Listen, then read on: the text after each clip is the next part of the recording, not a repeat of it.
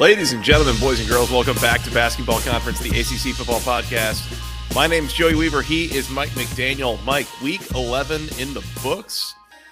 Uh, I, first of all, what do you think? Should, should we recap these games or should we just spend the next hour and a half talking about the Michigan thing? What do you think? I was thinking uh, we talked about the Michigan thing, and then we can debate the merits of suspending Jim Harbaugh if you're the Big Ten longer than the NCAA suspended Bill Self at Kansas for college basketball. Do a little crossover. That's what I was thinking.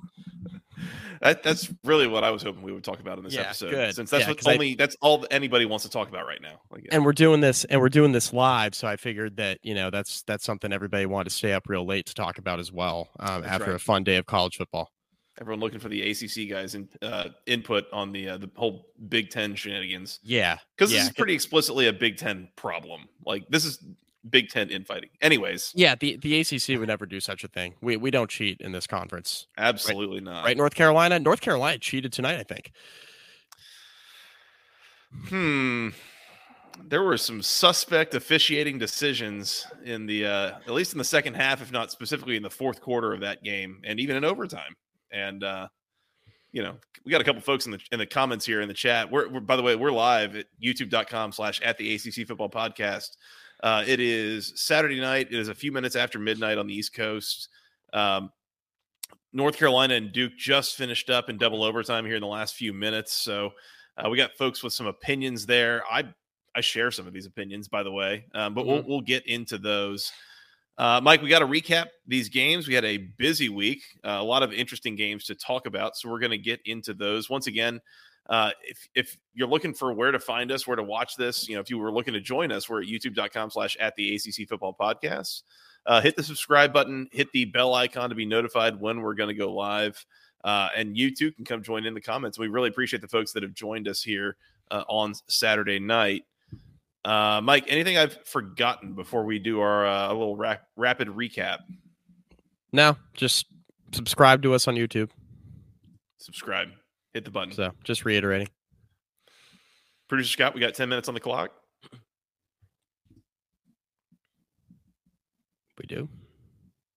Oh. Podcasting's a visual medium, Scott. Thank you. All right, good.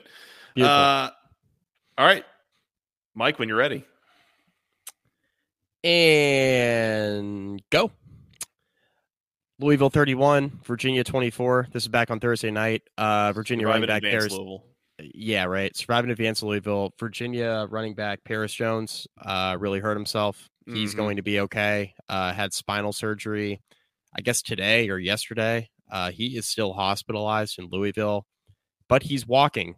So really, really scary situation there. Wanted to address that off the top. He's going to be okay. It looks like.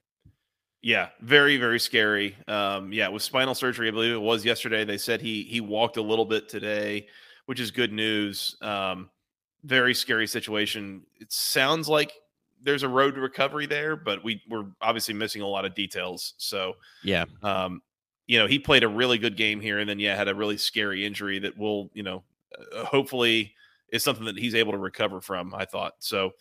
Um, we will uh, we'll see how things go for him overall, I very impressed with Anthony Colandrea in this game. Very impressed with Virginia in, in general. I thought they made some really good halftime adjustments. Came out in the second half, and uh, Louisville was really on their heels for a lot of it. And uh, this this absolutely felt like an escape for Louisville in this game.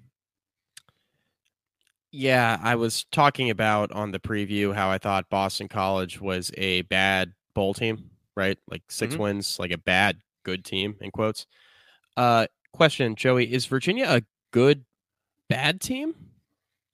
Kind of feels that way. So I, I'm just looking at this. One score games this year, 0 and 1, 0 and 2, 0 and 3, 1 and 3, 1 and 4, uh, 1 and 5 in one score games this year, which seems a little bit unlucky.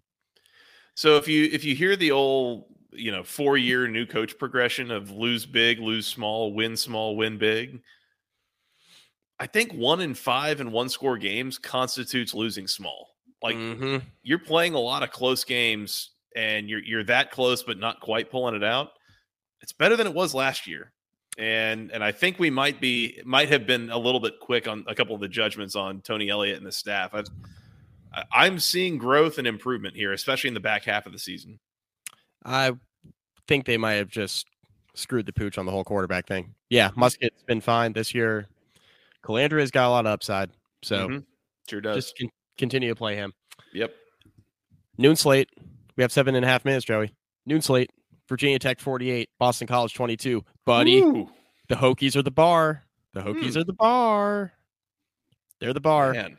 They ever since conference play started, they are beating the teams that they should beat or, you know, 50-50 games and they're winning them emphatically. They're losing against teams they should lose against. They are the bar in 2020. Yep. Yeah. Uh Hokies close to going bowling. Mhm. I feel like they're going to get there. Uh, Boston College, bit of a beat up situation here. No Kye Robichaux, no Pat Garwo. Uh, Thomas Castellanos ends up leaving this game. Emmett Morehead comes in. We got Morehead in this in this game. So, um, Please. not the best, not the best afternoon for Boston College. Um, yeah, they they got run over here by uh, by Virginia Tech, 363 yards on the ground. My goodness. Yeah. Uh damn good, Hokies. Mhm. Damn good. Way to bounce back after a really That'll do. ugly game against Louisville. That'll do. Uh number four, Florida State 27, Miami 20. Uh Miami did not have Tyler Van Dyke. Just kidding. They did. They didn't start him. Uh they had maybe- him. They had him. Unfortunately, at the end, they had him. Uh, Emory Williams started uh, in Van Dyke's place. He probably broke his arm or did something pretty serious to his upper body, uh, something with his arm, Significant arm injury. That's what was reported. significant arm injury. It looked Sounds that like way. code for a broken arm. Yeah. Yeah, he was uh, trying to run for a first down. By the way, they got a very favorable spot on that play, but Mm-hmm. they were trying to run for a first down late, down a touchdown against Florida State. Tyler Van Dyke ends up coming in, throwing an interception. Uh, Emory Williams, interesting stat line: eight of twenty-three for one seventy-five and two touchdowns. Sure, like this is a uh, this is a Hall of Fame stat line here. Like fantastic. just like take a screenshot of this and, and post that in the Louvre. Uh, yeah, eight of twenty three for one seventy five and two scores. Sure, why not? Um, Yeah. Yeah. We gotta. I, I want to have a conversation about what we thought about Emory Williams because I I think Yeah. it's interesting actually. Um, yeah, a little bit of a, I guess you know, a little bit of a survival situation for Florida State. Um, they they did what needed to be done in the second half to put this game away, but it definitely was closer than maybe we thought it was going to be, or maybe thought it should be. Uh, yeah, questionable playoff team. Mhm. Uh, number 24, North Carolina, 47, Duke, 45, in double overtime. ACC referee situation. I want to reserve everything I say about this game for later on when we have a little bit more time. Fair? yeah. 'Kay. This is a candidate to uh to start with after uh after the rapid recap. Yep. Um, what a game! First of all, Yes. um, very back and forth. What a performance by Grayson Loftis, uh, third string true freshman quarterback for Duke, keeping you in this game and uh, on the road rivalry game, all of that. I mean, he made throws, and man, UNC's defense is uh, is really something at times. That's Not always something good. not always something good. Is right. Uh, they survive in advance, and hopefully the check cashes for the officials. Uh, Clemson, moving on. Clemson 42, Georgia Tech 21. I think Haynes King just threw another interception. Uh, yeah, the, the thing that I said where I think Georgia Tech can keep this game close or, or maybe even win if they play a clean game. This was not a clean game, not even close. Um, it, it really, especially for the offense. The offense was, I mean, in various levels of shambles throughout this game. Um, it really felt like, uh, and and I, I think the defense started out pretty well, but they were on the field the whole game, Mike. And like at some point, you just wear out, and so. Um, you know, you, you picked a bad day for Cade Klubnik to have one of the be- better performances we've seen from him. Um, you know, you picked a bad day for uh, Will Shipley to come back and and look just fine in a lot of what he did.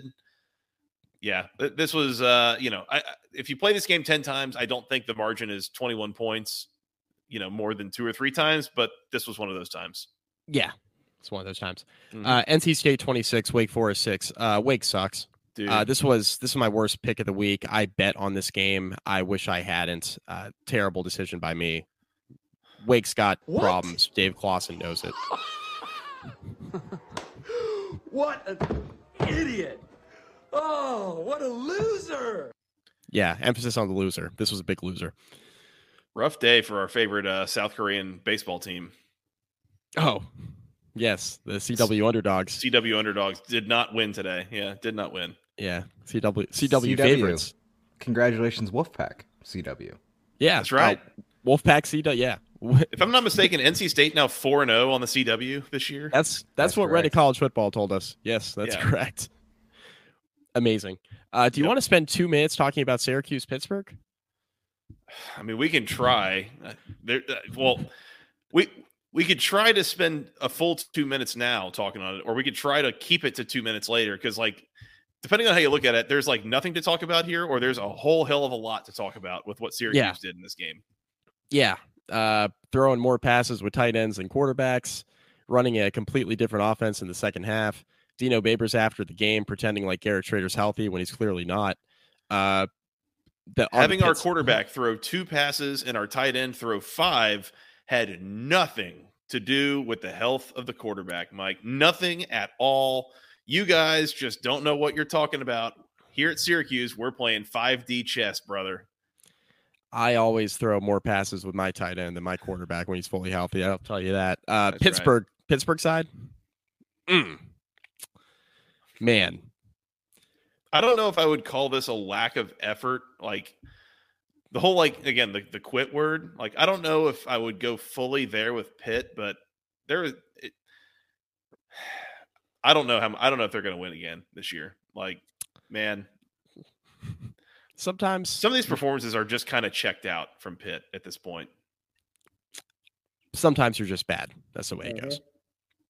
Uh, time, we did it once again under ten minutes. We've had under ten minutes all of the ACC games this week.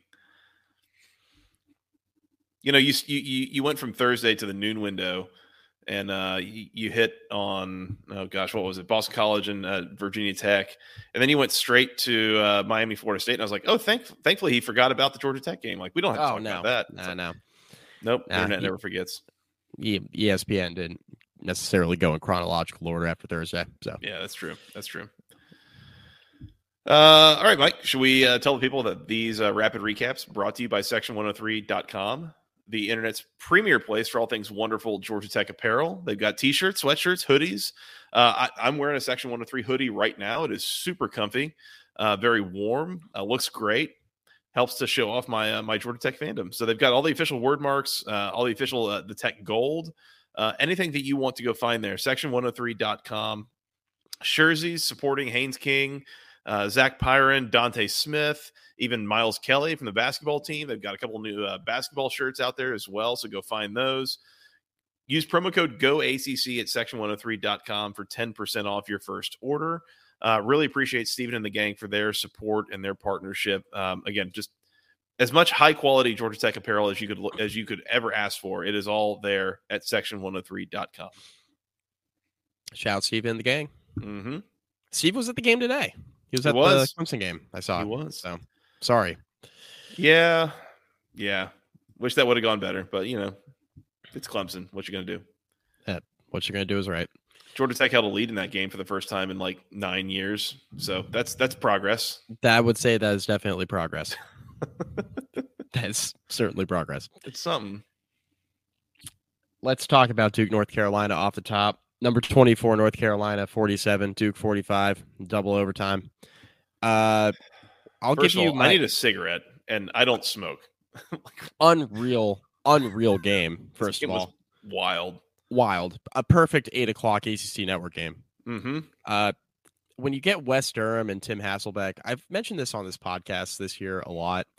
They've been really, really good, like calling these games. I just we we watch a lot of football, and they are consistently like top two or three on my list every week Mhm. as far as a pairing is concerned. And they were really good in this game again. Tim Hasselbeck was going to have an aneurysm with a couple of these officiating decisions in this game, which I know we'll get into in great detail Yeah. but my my initial takeaway here, and Hasselbeck mentioned it uh, as the fourth quarter was winding down. It felt like Carolina. So Duke hung around for a while, and then it really felt like in the second half, Carolina looked like the better team. Like they were starting to pull away, and then they never could quite get enough separation. Yeah. And you know, a, a, lot of different things happened, right? Duke just simply didn't go away. Loftis had an unbelievable game, played really, really well. They had the onside kick where they steal a possession. That certainly helped them out. Mm-hmm. Um, Carolina, what a, call, what a, what a call with like eight, I think it was eight and a half minutes to go. So that that was a huge play there. Uh, Carolina, they went through a couple of dry spells offensively where they couldn't stay on the field. which mm-hmm. in a game where you score 47 points, I can't believe that's a talking point, but it is when you could put the game away. It's just uh, another really feisty effort by Duke, and they just never really seem to truly get blown out.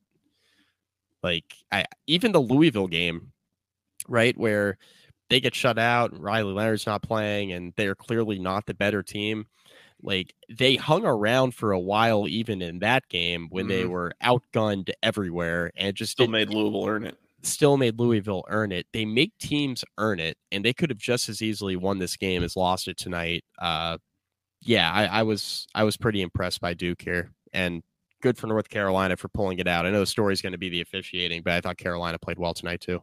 Yeah, I mean, I mean they did, and Drake Maye, he made at least one of the one or two of the dumber throws I've ever seen him make. Um, I think the interception that I saw him throw was like, I don't know who you were throwing that to, and I don't know what you're even trying to do with that throw. That was horrendous. Uh, but he also made a couple throws that were like, holy smokes, how did he do that? Um, like being sacked and just flips the ball out in front of him for a third down conversion, basically. Like, he had a couple of really, really impressive moments. Um, I I was blown away by Grayson Loftis too. Again, like freshman quarterback going into a rivalry game. Is this was this his first start or second start? Like he, uh, you know, he started last week. He started last he started week. Last week. Yeah. Okay. Second. All right. So he so second start, but you're going in into Chapel Hill rivalry game at night. You know, crowd is jacked up. You're playing from behind almost the whole whole game. Um, the way that he hung in there, I, th- I, thought he was poised, held his composure. You know, made a lot of really good throws throughout the night. Um, Jordan Moore, Jalon Calhoun were his two, you know, safety blankets, and they they carried him through a lot of it. Uh, credit to those guys. Credit to Duke's defense, as we've mentioned. Um, yeah, I this is this is heartbreaking for Duke, honestly, to lose this game and, and to to not reclaim the victory bell. Um, this is 13 straight wins for Mack Brown, I guess, in this rivalry as North Carolina's head coach. I guess. Uh, well, yeah, I mean they they called that out on the broadcast. They showed that the last Duke coach to beat Mack Brown uh, in this rivalry was Steve Spurrier. So, oh. I I was going to ask, uh, is that coach alive still? And as far as I know, Steve Spurrier is still alive. Oh, he's so. alive and well, bro. That, that's the old yeah. ball coach, the head ball yeah. coach, whatever. Yeah. Um, yeah, I mean, I, I think North Carolina played well. North Carolina's defense, man. There were like there so were at bad. least two Duke touchdowns in this game that were like handoffs that were basically the same play where North Carolina defenders took bad routes and Jordan Waters able to just get around them basically to the corner of the end zone. Um, this this happened throughout this game. Is that North Carolina's defense not in position, not taking the right routes, bad at tackling. Like it, it just continues to be a common theme. I'll say in the Mack Brown era, but I mean, when's the last time you saw a North Carolina defense under Larry Fedora or under yeah. anyone else that you're like, oh yeah, like really good North Carolina defense here? I it, I don't know. It's been a long time. Yeah, it's been a really long time. Uh, yeah, didn't happen with Fedora. Uh, yeah, it's been years, mm-hmm. easily a decade or more. Uh, yeah, ugly. I I think Carolina at times like they're capable of playing good defense, but it happens like once a month. it doesn't happen consistently. Uh, yeah. This is again. This is a situation where Duke is playing without Riley Leonard, and you let him score forty-five points. Yeah, it's just not a not a very good look. It's not like this Duke offense is wildly explosive. We've had this conversation before. Duke's best asset offensively all year has been Riley Leonard's legs. Like that's been their best offense. And this was the best the passing game. I, I know Loftis didn't even throw for 200 yards. But this is the best the passing game has looked in a while tonight. I mean, guys were running wide open. Loftis was converting on throws. The one that he made in the end in the fourth quarter uh, to give Duke the lead at the end of regulation. That was, was on fourth down, by the way. Fourth down, North Carolina goes all out blitz. It was fourth and seven. They go all out blitz for some reason and busted coverage in the back end of the secondary because, you know, crab cakes in football, that's what North Carolina does. Like they, they just blow they blow coverages in the back end of the secondary. They're running they got guys running wide open everywhere. Uh and Loftis just made that's an easy throw. That was like 25, 30 yard throw. Uh yeah, I mean, I Tim don't Hasselbeck on the call. Like that's not even a challenging throw. Like that's you know you're making it easy on him basically. And Hasselbeck, I mean, he immediately was like, "That's why you don't do that." wa- Was like the first thing he said. You know, he- Wes Durham didn't even really get a chance to like call the touchdown before Hasselbeck was like, "Yeah, that's why you don't do that." yeah, It was, and I texted you guys this. It's like a group of. uh, The thing I love about Hasselbeck is like when he gets on there and he's calling a game and he's discussing the schemes or he's discussing why a play worked out or didn't work out right the way that it did he talks about it like the three of us would talk about if we were sitting there drinking beer in a room together which is why i love listening to him so much the Yeah. immediate like his first immediate thought was like oh yeah that, that's a great throw by loftis it was yeah carolina that's why you don't do that like that's Mhm. why you don't blitz like that on fourth and long which i really appreciated yeah. It's similar to uh uh Orlovsky. Dan Orlovsky will do some of that too. Of just like, yeah hold on, what are we doing here? Like, and just straight up call it out on the broadcast. He's not trying to be politically correct about it or whatever. no Um, Hasselbeck, by the way, was also in on multiple moments, important moments late in this game where the officiating seemed very tilted towards North Carolina. Um, There was North Carolina throws a pass. Uh, I think at this point, Duke was leading. North Carolina is going in, trying to score a go ahead touchdown. They throw, I think it was a third down pass down near about the five yard line and uh there's a Duke defender that gets there. Like so, it was uh oh who's who's the receiver? Something Nes Nesbit. It was uh, Bryson Nesbit. Sorry, names are hard for me. Um, Bryson not, Nesbit, like not former georgia tech great josh nesbitt it was not Josh Nesbitt. No. Um, yeah, Josh Nesbitt went pro in something other than sports, I think. But um, in any case, Bryson Nesbit, Bryson Nesbit kind of kind of hauls in the pass, but it, he's he's holding it pretty well out in front of his body, and a Duke defender comes in, and seems like the Duke defender might have more possession than Nesbit did before Nesbit hits the ground. And it's a clear like we're going to review this, right? Because we just reviewed a Tez Walker catch down the field that, That- you know, made no sense. They, I guess, they were trying to see whether or not he stepped out of bounds before he caught the pass, which would have been the- like illegal touching. It was the only thing I could think. Yeah, was Yeah. did he step out of bounds 30 yards before catching the And it- ball, basically? and it wasn't really close. It really kind of wasn't. Yeah. and, but we spend a minute and a half reviewing that. And then this, which might be a turnover, you know, in, at the five yard line to keep Duke in the lead. Now we're not going to review that. Nah, we're Yeah. good. Why? Why? Why? Why? Why? Why? I don't know. I don't know. Not reviewing I'm reviewing that. so glad he pulled that sound. We've been talking about using that one for a while. I'm so glad you pulled that, Scott. Don't know why they didn't review that. Uh, like two plays later, North Carolina scores. I'm still waiting on the ball don't lie moment from that, by the way, because Yeah. it seemed like, look, it would have been one thing if they had reviewed it and they said, no, ruling on the field stands. It's a catch for North Carolina. Like is simultaneous possession reviewable? I don't know. I think it is. It's that's It- the it- only way I could think of it. Is if it they that's what they ruled, and then like they say simultaneous possession. Well, if you can't review simultaneous possession, then that's why I- it goes to the offense. if you go to That's review and you way I could decide it's of that. simultaneous possession and you can just say like i don't know play stands or whatever but like that doesn't it doesn't keep it from being able to be reviewed that's not something like possession is not unreviewable inherently i wouldn't say A- All I'm gonna, all I'm gonna say is I thought Mike Elko was gonna have the big one. He was mad you almost on had the sideline. aneurysm over there Yeah, he was turning colors I've never seen him turn before. that man was mad. Uh, really accentuated by the white hoodie he was wearing Yes, that really brought out the uh, reddish purple in his face. hmm Uh, I just want to shout out Jordan Bowman, uh, commenter. Goes, Sup, y'all. Long-time listener, first time chatter. Not a banner day for ACC refs. First of all, thanks for joining Mm-mm. us tonight, Jordan. And Yeah. we're in total agreement. Yeah, certainly not a banner day. This is not the first or the last time. Uh, I guess it is the first. It's not the last time we're going to be talking about the referees tonight. Yeah. Uh, Miami, North Carolina. Uh, sorry, Miami, Florida State. Uh, that game, referees questionable, that. iffy. Mm-hmm. Um, we'll talk later about Louisville, Virginia. Um, I had people telling me that the officiating was bad. We'll get to that. Um, Sure. Right. anyways, so there was a non-review here. Should have been. Uh, North Carolina, by the way, in double overtime, they score a touchdown. They're they're going to go run a two-point conversion play. There, it's a little bit of a scramble drill, I guess, from Drake Maye, kind of a short one, but he sort of flips one into the end zone. It's caught. Two points are good. And then I see number someone wearing number 63 standing up in the middle of the end zone. I'm like, hang on. That guy's not allowed to be there right now. Wait a minute. Which, by the way, Tim Hasselbeck is like, hold on. What's that guy doing in the middle of the end zone? Yeah.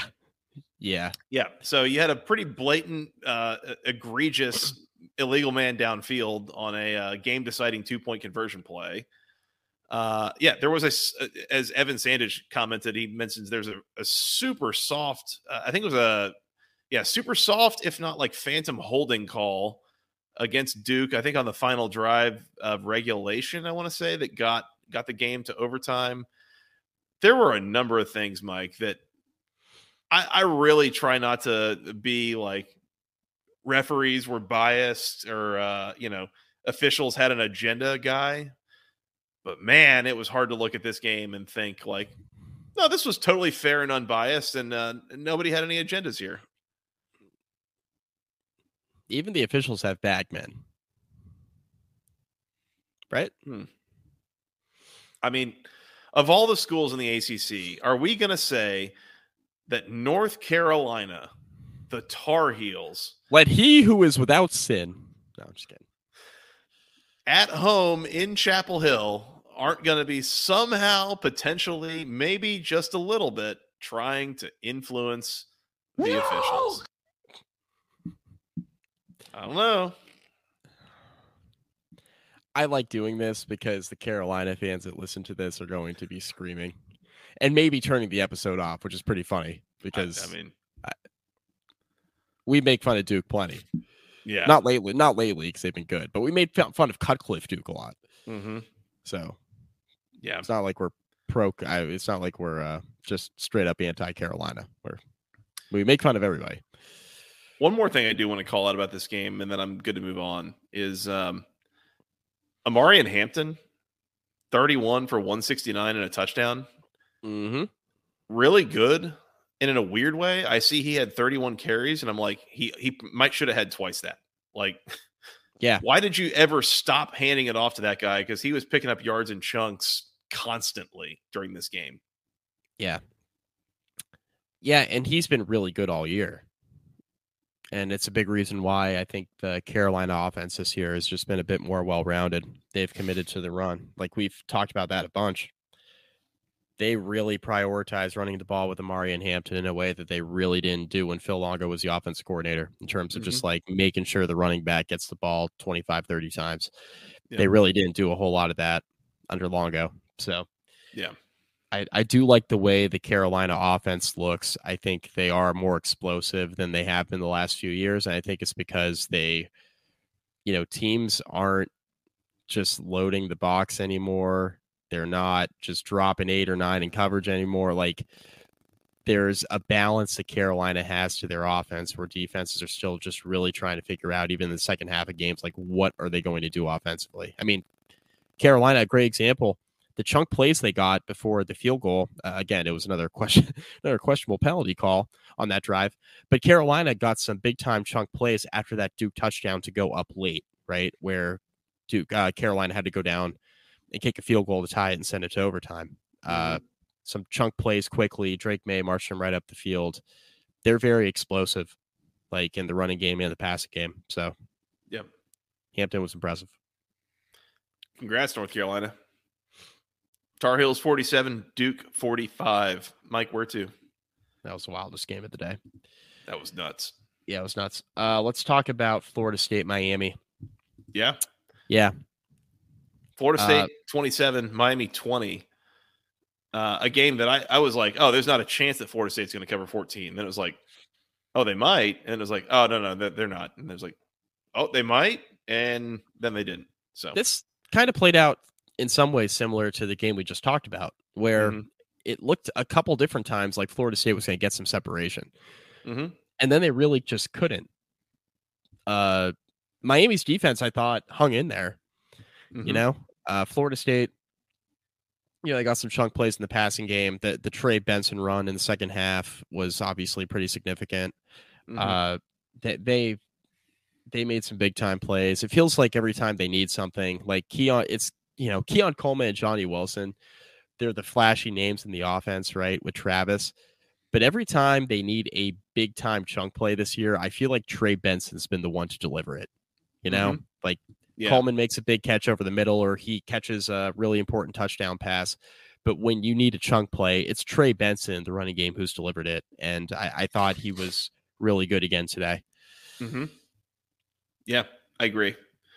Um, yeah, Trey Benson is a guy who, if you start listing off big names for Florida State's offense, that's probably the fourth one that you get to. But he might be, yeah, like you're saying, he might be the most important guy ultimately to the the final product there. Um,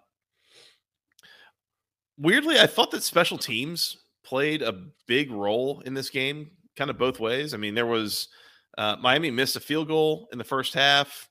Florida State comes out of halftime and runs a like a sneak onside kick that didn't work. That we were all kind of texting each other like, Why did they do that? "What was the point of that?" Yeah, like you know, you're the better team. You're at home. Why are we trying to steal a possession here? Like you know, it's that I don't know. It felt like a desperation kind of. I don't know, a bit of a dangerous, you know, bad move. I thought honestly, just by uh, by Florida State trying to go for that. Um, yeah, there was a there was a long punt return, if I'm not mistaken, from Keon Coleman uh, that set up a uh, a late touchdown for Florida State that gave them the the two touchdown lead. Um, so yeah, interesting game. I mean, I, I was impressed with Miami's defense, honestly, in this game. I thought they played their tails off. They got after Jordan Travis for a lot of this game. Uh, made it tough for Florida State to run the ball. Trey Benson finishes with you know averaging about five yards a carry, but half of his yardage were on one run, um, Yeah. and and the other 15 carries he he was struggling a little bit to find uh, find room to run a lot of times. So I I was impressed with Miami's defense, uh, and and here's the conversation I want to have here is so first of all we've we've done this for like a month now with Tyler Van Dyke's health is like first of all Mario Cristobal like insulting media and stuff acting like you know well why uh why are you asking about his health like he's fine he's going to play Right. and then he doesn't and there was no unless I missed something there was no indication here prior to I don't know this morning or something that someone was going to start not named Tyler Van Dyke, and then Emory Williams runs out there, and he plays quarterback the entire game for Miami. Um, which when I first saw that, heard that, it's like, oh, you know, you've got a freshman going into Tallahassee rivalry game. Again, I was I was blown away by Grayson Loftis for Duke doing it because I don't expect that from a freshman in a rivalry game that way. Emory Williams, his stat line looks bad. I felt like he wasn't bad in this game. Like I felt like he uh he hung in there. I thought he tried to make things happen. Like it the first couple snaps I saw him take, it looked like he had happy feet and he was panicking and you know the, the moment was too big for him. But I thought the more the game went on, it's like he was I don't know, he was trying to do some things and like I, I understood where he was coming from, I guess. And and it was I was semi impressed considering the context of you know what he looked like through the down the stretch of this game. He kind of managed to keep them in the game a little bit. The reason why he started is because Mario Cristobal has a trust in Emory Williams, a freshman, that he doesn't have in Tyler Van Dyke, a junior, in regard to turning the football over. Mhm. like Van Dyke's been giving it away like it's his job. Meanwhile, you have Emory Williams who comes out of nowhere, makes the start, goes into Tallahassee. You mentioned the happy feet thing early in the game, and I agree. I think he was a little bit nervous. He chilled out pretty quickly, right? Eased Mhm. his way in, realized, oh, wait a minute, I'm just playing football. Mhm. And then he didn't turn the ball over at all the entire game. He, he took care of it. And and Miami almost won for it. Miami almost won for it. And it's a little bit low hanging fruit because like it's kind of a desperation situation and they're up against the clock and stuff like that. But Van Dyke comes in, throws pick, right? now Yeah. I understand. I understand that it's a little bit different. Desperation, like trying to hit on chunk plays. You're forcing stuff in there because you have to. I get all that. But it's and, just and before funny. that, Van Dyke made two phenomenal throws uh, that we Yes. we agreed. It was basically the same throw twice. It was down the sideline, back uh, kind of a back shoulder throw, and it was it was on target. It was a dart, on really time. well thrown, and yeah, those were good. And then he threw an interception. So Yeah. So it's just funny to note the interception because that's just been what he's doing, but that not all interceptions are created equal, as we know. mhm. Uh, but yeah, I mean, I, I think the key thing is like Van Dyke's been turning it over, and if you turn it over against this Florida State defense, some up a short fields, game can get out of hand in a hurry. Yep. Williams didn't do that. Miami, uh, I thought took really good care of the ball. Uh, they really tried to run it. You know, uh, Donald Chaney, I thought actually ran the ball pretty well. They just Mhm. didn't really. I don't want to say they didn't commit to it, right? Because they kept handing it to Mark Fletcher too, but they just really struggled to consistently keep drives alive, whether it was in the running game or in the passing game. Florida State just continuously got off the field, and that's when I thought the Seminoles were going to get some separation, and then they just never could quite do that. You mentioned the onside kick. I didn't really understand that for Florida Mhm. State coming out of halftime. I didn't get it. I mean, they gifted Miami points there for no reason. I don't think that this is a game where if you're Florida State, you know, it's yes, it's 10-10 at halftime, but you are still playing a freshman on the other side. I don't think you need to chase possessions at home against this version of Miami. At least you shouldn't be if you're I, I guess a rivalry game, but you're supposed to be the number four team in the country. You're supposed to be a playoff caliber team. You shouldn't have to chase possessions against this Miami team if you're like the team that you want to be, right? Mhm. So I was a little surprised by that. I think we all were. But yeah, you kind of survive in advance. Uh, but I didn't come away thrilled with how Miami looked for, or I'm sorry, with how Florida State looked for four quarters. Yeah, I again this game in particular, like I feel like you know context can get thrown out a little bit. It seems like you know both teams treat this as the Super Bowl and that kind of thing, but. It's it's funny thinking, and I'm gonna we can talk about this specific thing in a little bit. But my dad texted me Thursday night while we were watching Louisville and Virginia, and said that you know I really thought that like a borderline top ten team in the country would have a better passing attack. And the reason that I'm thinking about that is that I'm looking at Florida State with this little number four next to their name, and they're 10 and 0, and they're they're going to the ACC championship game. And I- I think it's a valid question to ask: Should the number four team in the country look better than they do right now?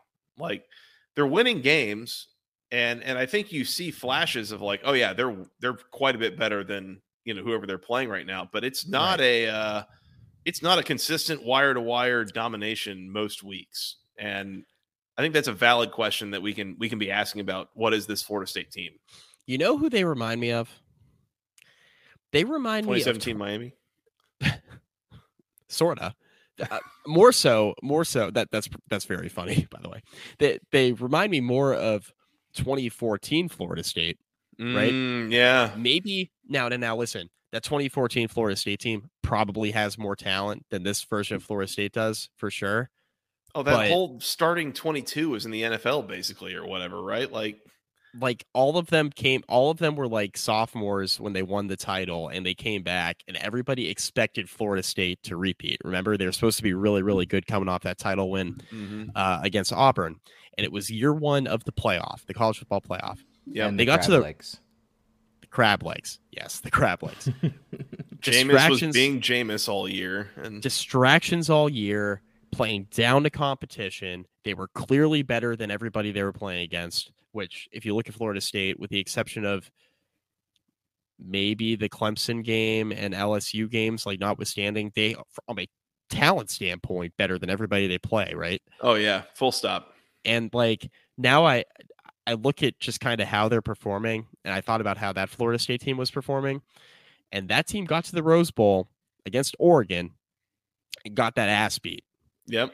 And I think Flor- it's again, I think Florida State will be fine. I think they'll get to the ACC title game. They'll play probably Louisville unless Louisville stubs their toe against Miami. That's anybody's guess who's going to be in the title game. That's a tiebreaker situation next week. Virginia Tech Yeah. would still be in it. That oh, Virginia Tech fans reminded me this afternoon they would, they would still be in the race. Sure, fine. Of course. We- Lost by five scores last week, and now we're talking conference title game again because he beat the shit out of a really bad Boston College game. But By the way, we're, we're talking about potential conference championship contender Virginia Tech, who is still not bowl eligible. point being, point being, Florida State will be a heavy favorite in the title game against anybody not named Louisville, right? Mhm. And then even against Louisville, they will likely be favored, probably be favored. Quite possibly double digits. Yeah. And then you're going to get to a playoff situation, and you name the other playoff contenders, and I don't think Florida State's better than any of them. I I write a, right now. I Mhm. write a uh, I write a top 25 projection for SI coming out of the games on Saturdays, and this was the first week I've had Florida State outside of the top four. I put Florida State at five. I had Washington jump them after the way Washington looked against Utah today, because Utah really good defense. Penix was really impressive.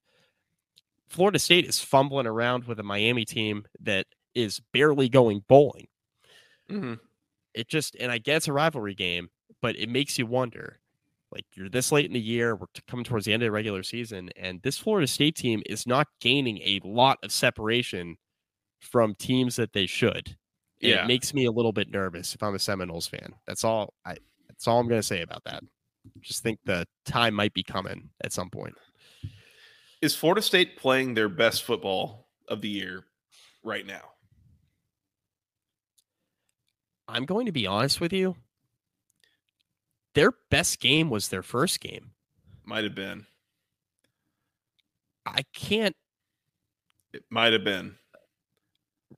Right? I I, I mean, here here's the point though. The fact that I asked that question and you can't give me a hard definitive yes is the problem. Like Mhm. you know, you're in go time now, and again, Florida State could win their next two games, waltz through Louisville and Charlotte, and then you know be 13 and 0 going into the playoff. And again, it's it's one of these situations of like, you know, I, here's what their record says that they are, but I don't know that they're, you know, they're actually this quality of team, you know, like they might be closer to like the back end of the top 10 or something like that, you know, but by virtue of who they play and what their record says, you know, you, you, you get a shot, but yeah, I mean, uh, who was it? Uh, Chad Bracey brings up, you know, don't think anyone thinks Florida State would beat Georgia or even Michigan. No, not a chance. Uh uh And, and, Answers no. and that's Yeah. funny coming from a guy who I think it was last week on the recap. It's like, you know, would I pick Florida State over Georgia? It's like, yeah, maybe. It's like, well, talent wise, if Florida State were really humming, I think they have the receiver combo that could give Georgia problems. They ain't humming right now. This this is not a, a team that is uh, really, really rolling in the way that they need to be if they're going to be going up and beating Georgia, Michigan, etc. Georgia and Michigan, humming. Yeah, Like, yeah. humming. Like Michigan, Michigan played a really good defense today. Didn't have their head coach on the sideline, and they were cruising against Penn State. They were never really in danger. Yep. And Georgia just pantsed Ole Miss, pantsed them. If Florida State played Oregon next week on a neutral field, Oregon by a touchdown at least. I'm watching Oregon right Nine now, Points. and yeah, seven to ten with that defense. Yeah, Oregon's a friggin' machine, dude. Like, Oregon's Quack, got a case. I, no, Oregon lost to Washington. You know what I'm about to say. if Oregon wins out, they're going to the playoff. I think. They are, and I think they have a case. They have a case of being one of the. They, I think they have a case of being the best team in the sport. They they need so much help. So much. There's Alabama, one loss out there. There's Texas, one loss out there. Who could both win their conference. Yeah, I if think Alabama wins their conference, Georgia's not going to the playoff. I'll say that Uh, right now. I think Georgia will get in if they w- w- Not with one loss, not with that schedule. No way. Not on my watch. They're the Not- not on defending Joey's watch. Defending champions. I think Should I have scheduled well, Oklahoma, play- you cowards. we could play. You're just Oh a Georgia God. hater. Oklahoma would die. Oklahoma would die. Confirmed. Yeah. Uh. Anyway. Yeah. What were we saying? Oh, uh, Florida State's just not. I don't think they're uh, national championship caliber. That's what I No. would say right now. And and and and I want to be very very clear about this. That's what we said from the beginning. Yeah, all Back year. in, in season previews, I think I picked them to go either 11 and 1 or 12 and 0. You know, make and win the ACC championship, you know, all this stuff. But I think we always were very clear on I don't think this is a national title good Florida State team. Right. Joey said 10 Um, and 2. Mike said 11 and 1. For I what- said 10 and 2. No. You did. I have it right here. We need to pull that audio because there is I Okay. I did not pick Florida State to lose twice this year. You I think I said you 11 and 1 they would either lose to LSU or Clemson or, you know, one or the other but not both. Okay, we don't need to argue, but like, I do take the notes. So Sounds like we're arguing. Um, yeah, pull, pull pull the audio. We'll talk about it on the preview. How about that? Yeah, that's All right. good. That works. Homework. Yeah. Trust producer Scott. Evan Sandage. thank you, Evan. Free producer Scott. My Scott. guy. Free producer Scott. Uh, I am very curious to see what Miami does next week against Louisville in the wake of everything that we saw today. Mm-hmm. Well, we'll have Tyler Van Dyke back. I mean, they had him back today. like, I don't know. I, I think that becomes a very interesting. I mean, again, we've seen Miami crater after Florida State losses for years. There's been a couple years that they have managed to kind of bridge the gap okay, and they, they don't actually fall apart too bad. They're back at home. Uh, Louisville off of a, a a bit of a squeaker on Thursday. We can get to that in a little bit, but yeah, th- that game all of a sudden becomes very, very interesting as Louisville looks to lock up their spot in Charlotte here in a few weeks. So uh, I, I think that's that's the real point of intrigue for me coming out of this game. Yeah. Uh, next week will be very interesting. That's there are a couple of pretty intriguing games on the schedule. Actually, Clemson, North Carolina will be interesting. Uh, that game between Louisville and Miami will be very interesting. Virginia Tech playing NC State will be very interesting. There are some good games on the schedule next week in the ACC. Yep, yep. Florida State twenty seven, Miami twenty. You good, Mike? Uh, I am good. Let's move on. Let's do it. Clemson 42, Georgia Tech 21. Another day is here, and you're ready for it. What to wear? Check. Breakfast, lunch, and dinner? Check. Planning for what's next and how to save for it? That's where Bank of America can help. For your financial to-dos, Bank of America has experts ready to help get you closer to your goals. Get started at one of our local financial centers or 24-7 in our mobile banking app. Find a location near you at bankofamerica.com slash talk to us. What would you like the power to do? Mobile banking requires downloading the app and is only available for select devices. Message and data rates may apply. Bank of America and a member FDIC.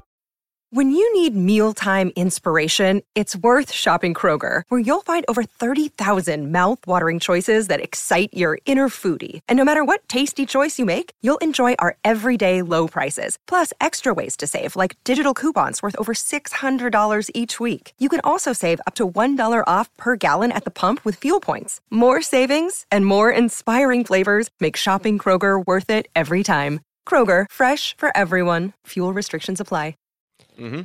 Uh, yeah. So like, when Haynes King doesn't turn the ball over, I think he's pretty good. The problem is that like he has a lot of these. Like, it's not just like I'm going to throw an interception or two.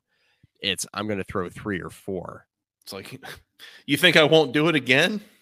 Right. Yeah. It's one of those types of deals. Uh, this He was threw really, really on three straight drives here, by the way, and uh, one of them was returned for a touchdown, which really does not help the case. I mean, yeah, I mean, this was rough. Uh, and then on top of it, Georgia Tech just couldn't really stop the run. Uh, I mean, this is not sack adjusted, right? But Clemson averaged six yards per carry in this game. Mhm. Uh, this was so I, I didn't think it would be 42 21. I didn't think it would be like a three score spread. I think I picked I picked Clemson to cover barely, I think was the words I used on the on the preview. Mhm. But this kind of went how I this kind of went how I thought. I didn't think that King would throw four picks, but I thought that, you know, if Georgia Tech, you know, turned it over, left Clemson with some short fields and gave him some extra opportunities, I thought that, you know, Clemson would be in a pretty decent spot at home here. That's kind of how this played out. Mhm. So I I don't have any like overarching takeaways other than I, I think Clemson was just given a lot more opportunities, obviously.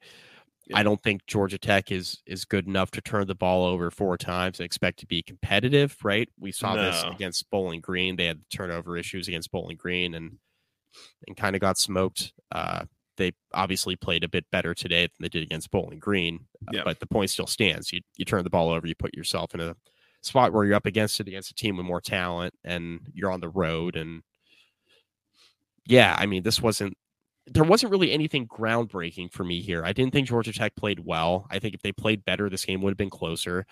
And Clemson is, I think, starting to find themselves a little bit. Like I don't think they're this fantastic team, but the last couple weeks, I think they've, you know, taken care of the ball. They're not they're scoring in the red zone. They're starting to do the things that Dabo has been saying, like, hey, if we do this, we're a pretty good football team. And I think the last couple weeks certainly would bear that out. Yeah. I so so a couple things here. Um, number one, you look at this as a, a three touchdown game as the final score, but it, I mean it was forty two to seven at the beginning of the fourth quarter, and the th- the thing that I get hung up on is Georgia Tech ran sixty five offensive plays in this game. Twenty nine of them were in the fourth quarter Yeah. like almost half of them. Like Yeah. the, the defense actually came out. They forced a three and out in the first drive, forced a three and out in the second drive. The second drive will show a four play drive because Clemson faked a punt deep in their own territory, which was really, really dumb and set up Georgia Tech to score a touchdown. But the defense played well early in this game. And then even even through the first half, Clemson, I think in their first two touchdown drives, they were like three for three on fourth down conversions and Yeah. like Tech made it hard on him for a while. And then I think eventually the dam just breaks because Clemson just keeps running plays. And you just you kind of wear out, you get tired, and you know, that's what happens. So uh, Clemson did a good job, I thought, of not making mistakes after the fake punt that made no sense at all. Uh, Jordan Bowman spot on. Dabo sampled the communion wine a little bit early this weekend. Uh, Un- unreal, unreal comment. now, I will point out there's there's a little bit of a fallacy here, Jordan, is that I believe I don't think that Dabo is Catholic. Uh, I think Dabo is is some sort of me, uh, of uh, uh, Whoa, whoa! You don't have to be Catholic to drink the communion wine. I don't think the other de- denominations have actual wine though. Do they? I'm Methodist. There's wine. Is it wine? It's not grape juice or something like that. Who cares? They don't actually give you wine at church, bro. At the What kind of Catholic Church, they do. That sh- that is wine, dude. No, That's not. wine. Yes, it is. It's straight. It's It's it's, wine. It's wine me. with a little. It's wine with a little. uh I don't want to say kick Exactly. because that would be It's- incorrect. It's not. It's not It's wine. We're not drinking. li- We're not This drinking is like this is a seven or eight basketball percent. conference podcast. This is not a religious podcast. But let's move on. Nor is it a Michigan podcast or a playoff podcast, but we've, we've really gone over the river and through the hills on uh, this show so far. Anyways, um, yeah, no, I, I thought Clemson played a clean game. They avoided mistakes for the most part, and and it had more talent. And I, I think when they're avoiding mistakes, that's when they can do this, and they can, you know, slowly work the ball down the field and and score a couple touchdowns here or there. And their defense was very good today. Uh, Haynes King was not at his best, and by the way, as bad as Haynes King's line looked there for a while, it was it was a little bit worse than it should have been because he had a couple of throws that were on time, on target, would have been touchdowns. They were just flat drops by at least at least two of them that I can think of for Eric Singleton Jr., who's going to be like a candidate for a freshman All American wide receiver, but today was bad and, and had a couple of rough Yeah. drops, like missed opportunities, uh, some sloppiness from Georgia Tech. Clemson didn't make mistakes. Is what it is. Flush it, move on. You got Syracuse coming to town next week for Georgia Tech. Gotta win. Try, Gotta try to win. win that game, get bowl eligible. Gotta win. Have to have it. Gotta, win. Georgia, Georgia Tech's got Georgia in two weeks. gotta win next week, man. Yeah, yeah. Uh, win probability in two weeks is uh, not not very high. Georgia's not Georgia's not the team they've been the last two years, but I I watched a good bit of that Ole Miss game tonight, buddy. They gotta win next week. they gotta beat Syracuse next week. Gross. God. Uh yeah, that's all I got here. I just I don't have a lot to say. I I think Georgia Tech shot themselves in the foot. You just can't do it against a better team. I Yeah, it's kind of my takeaway. yeah.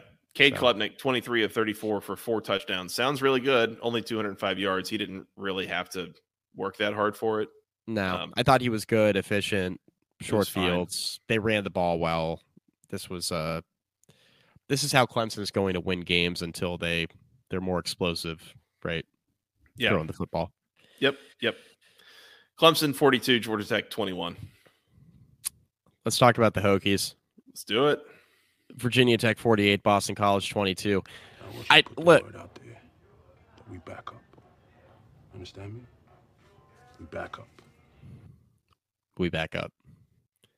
Joey, all Virginia Tech has to do is simply play bad ACC teams.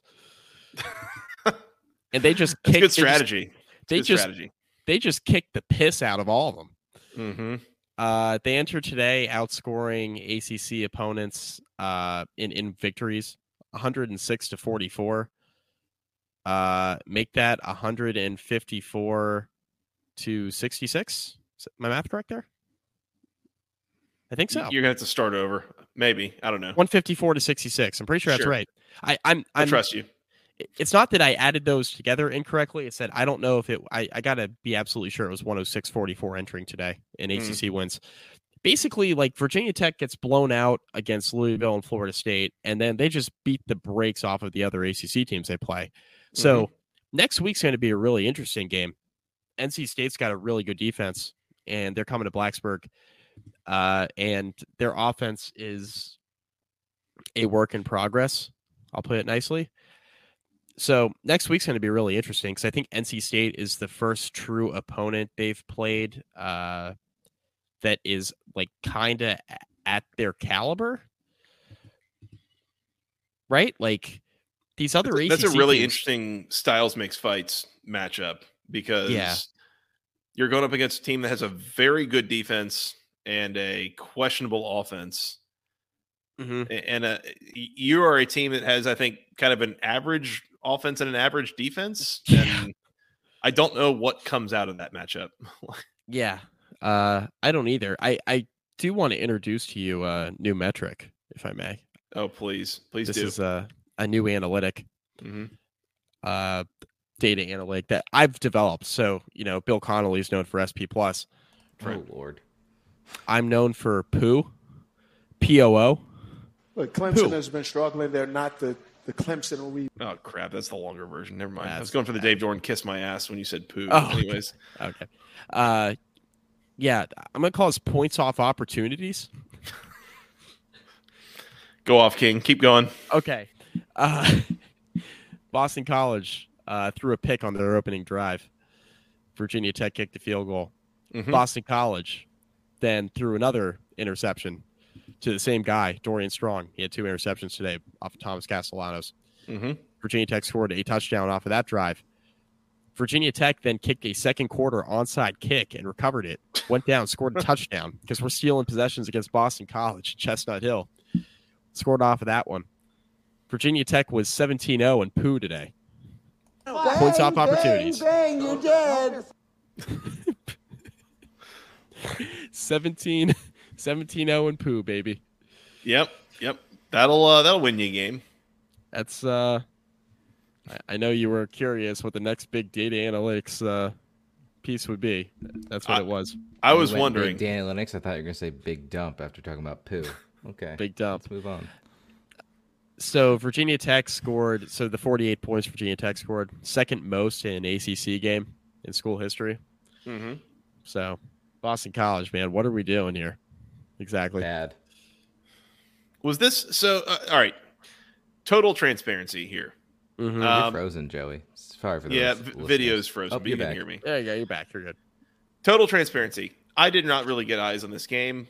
You guys were just texting me updates as uh, Virginia Tech ran up the score in this game. Uh, was was this a game script thing at all? Like, did this did Uh, this just like kind of avalanche on Boston College from the beginning? Because No, no. So I mean, the the interception on the first play from scrimmage is never good, right? Mm-hmm. Uh, But VT they, drove they down. responded. We kicked a field goal and they immediately scored a touchdown. Took They the scored a lead, touchdown. Yeah, dro- drove down the field. Virginia Tech had a couple issues with, you know, explosive runs. Like BC had a few nice runs on that drive. Went down and scored. Uh, and then the Hokies just responded. Like they just ended up scoring a bunch of points. Defense figured it out. Uh, Tech stole a possession randomly because Pry said at halftime he was like, "I feel like we're going to need that possession later." And this was when Virginia Tech was up 31-7 at halftime. He goes, "You know, you never know. We might need that extra possession." So that's why I felt like we need, you know, I felt like it might be advantageous to kick an onside kick. Uh, Then they It come was- out of halftime and they score on the opening drive of the second half. and it was over. Yeah, it was over. yeah, Grant Wells played in this game. He had a 50 yard run and it And looked like he was going to go in for six. He fumbled it. he got tackled from behind and fumbled it out of the end zone. Wa- was there like mutual agreement with the Boston College defense to let Grant Wells run for sixty yards in one play? No. Like, No, how did that happen? What? it was it was a broken play that Grant Wells said, "I'm just gonna run," and then he just kept running. It's this like just the legends. And Are you saying this is like uh, this? This might get us canceled, but is this like the uh where they do like the Make a Wish, the Make a Wish kid thing at like spring games, and like the whole team gets around him and like lets him run up the field? Is that what you're asking? Grant? Wells was like one of the one of the Wells? mascots, one of those like mascots versus Pee Wee League teams. Yeah, yeah, yeah. They're letting the the little kid from St. Jude with like the oversized helmet like run up the field, like the whole team's around him. Is that what you're asking? They did for Grant Wells? I, look, there's got to be some explanation. what are we out doing? there. like, why did he break a 50 yard run? My point is, Boston College, Boston College is really bad here. Virginia Tech had 600 yards of offense. Hmm. We had more rushing yards than they had total yards. 600 yards of offense for the Hokies in this game is uh that's an explosion, I would say. I just, I Hmm. got questions, man. Like they, uh You also got receipts on Twitter, it turns out. yeah. Uh, if you're a BC fan that was tweeting at me when I said that Boston College isn't any good, and I cited their margin of victory in their six wins this year, the fact they hadn't really played anybody, and their best win was Georgia Tech, and that was probably their, and that was their largest margin of victory, and I thought it was fluky Kind of a weird fluky win, sure. because it was. and you look at kind of who their wins were and the fact they had the margin of victory was a little over six points per game, even with the two touchdown win against Boston College. The fact that they lost to Northern Illinois. I was just stating I, I had some questions. That's all I'm saying. So when people come at us, Joey, I say us because you chimed in on this with me Yeah. on Twitter last Sunday morning Tweeting with Boston. College fans tweeting facts when they're telling us that we don't watch Boston College games and we're telling them that they don't they're Boston College fans and they don't know what they're talking about. And then Virginia Tech goes up to Chestnut Hill after losing by 5 touchdowns to Louisville last weekend and beats Boston College by 26 in a game that wasn't even that competitive. Listen, I'm just going to bring it up again. Is Mhm. Boston College the worst six win team in the country? People are wondering. Many people are asking. People are asking. Uh, I think they're. I think Boston College is kind of some ass, and I I maintain that. I thought that coming into today. This result confirmed it. I don't think they're very good. Congrats on the six wins going to a bowl game. Congrats to Jeff Hafley for taking this dead carcass of a team to a bowl game. That's really good stuff. I have respect for Thomas Castellanos. I think he has the potential to be really good. I think he's going to be very good. The rest Mhm. of the team is not very good. And, and they had some running back injuries today. I think Robichaux and Garwo are are good ACC backs. They were a little shorthanded today, but they should not have lost like this at home. This was embarrassing. yeah, yeah. This is it's it's it's interesting from like uh the way that we talk about like how do you set up your non-conference schedule, right? Is and it- it's especially frustrating coming from the, from the place of Georgia Tech, right? Is like every year we get to play Georgia, every third year we get to play Notre Dame. We also just have a, a habit of setting ourselves up to play, I don't know, uh, Ole Miss or, you know, take your pick of like random SEC programs like all the time. So basically, like there's very few like free squares on, on the, the board there to where like you got to go at least 500 in ACC play most years to make a bowl game. Meanwhile, I look at the Boston College schedule in the out of conference, Northern Illinois, Holy Cross, Army, UConn. As we said in the preview, that should be at least three and one. It is three and one this year. So like all you got to do is three and five. I, I, I and, and this is that's Boston College. I, I say the same thing about Syracuse or you know some some of these other programs. It's like I want to criticize them for not for not scheduling harder, but if they did schedule harder, I would criticize them for not scheduling easier. And it's Right. I think I'm, not, I'm just frustrated in my own my own program for like, why are we playing multiple SEC programs plus Notre Dame every year? Um, Yeah. you know, Yeah, I think that's fair. I mean, I and good for Boston College for scheduling a cupcake like Holy Cross and then promptly giving up like 270 yards rushing to them. Say well, I just wanted to slide that in there too. I mean, Holy Cross. If you're following my Twitter facts that were being posted, uh, Holy Cross rated higher than Army was, so and and certainly higher than UConn. So Holy Cross hitting the softball in there. Yeah, I think Boston College fans they're looking for the alternate facts. Yeah, they're looking for. I'm gonna avoid getting myself into trouble like the way I, I did on the preview episode. So I'll pass. I'll pass. Okay. Okay. This felt good. This felt good as a Virginia Tech fan, Virginia Tech alum. This felt Yep. good. This was a little crack your knuckles game and just a good reminder that, you know, Brent Pry, by the way, Brent Pry owns Jeff Hafley. He's now got two blowout wins against Boston College. Mm-hmm. Mm-hmm. Talk about exercising some demons. Hokies are going to a bowl game, right? NC State and UVA. We'll see. Can't possibly lose both of those games. I think they're going one and one. I think I think they will lose one. Got to get one of them. Got to get one of them. get one of them. Virginia Tech 48, Boston College 22. Uh, more probable than not, I would say. Should we uh, do the other podcast business here? Yeah, let's do it. Uh, we are also sponsored by Home Field Apparel. Uh, I know you all are buying your sweet home field gear. We see the numbers. Keep doing that. Mm-hmm. Uh, use the promo code GOACC at checkout, homefieldapparel.com, 15% off your first order. If you've already purchased something with Home Field, use a different email. Use the promo code again. That's how that works. that helps us. I'm sure Whitney is thrilled I just said that. Uh, Just you can also use the link still, and it will help us. Still, Yes. but you won't get fifty percent off. So if you Yeah. ran out of email addresses, please still use the link. Yeah, still use the link. It's important that you use the link. Uh, premium collegiate apparel, super comfortable. Uh, every ACC school except Stanford. Uh, really comfortable clothing, vintage designs, really cool logos, sweatshirts, t-shirts, bomber Hats. jackets, th- hats. The bomber jackets are sick and they're going quick. Uh, that's something that they've been pushing. The bomber jacket's really, really comfortable from what I hear. I don't own one. but I hear they're awesome. So go check those out. I know they look good. I've seen them. Know they look good. But yeah, use promo code GoACC at checkout, fifteen percent off your first order at Home Field. Uh, shout out everybody over there. Uh, Whitney has been awesome to work with. She's been our rep. She's been great. So shout out Home Field.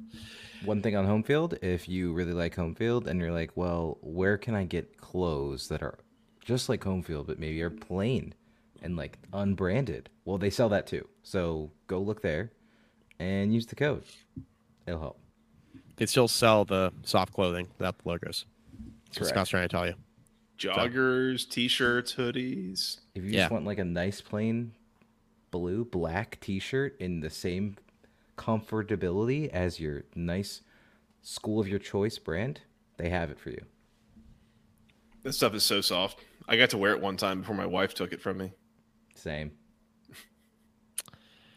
I'd say same, but pretty sure only I wear the home field apparel. Doesn't matter. I wear it a lot, so all good. They don't care who wears it. They just want you to buy it. Yeah.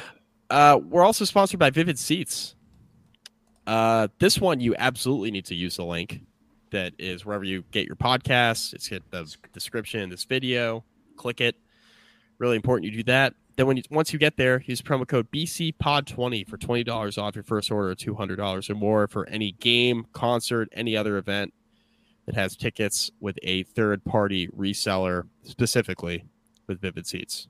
So shout out to them for their partnership. Mhm. Use promo code BCPod20 for twenty dollars off your first order at two hundred dollars or more. Do it. Use the link. Please. Beautiful.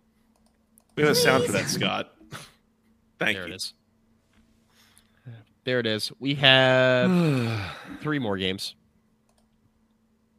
These Where will be to, quicker. Mike? These will be quicker, specifically two of them. Uh, let's get to one that'll take a little bit longer, though. Uh, Louisville 31, Virginia 24. So we talked about the Perris Jones injury off the top. That was really scary.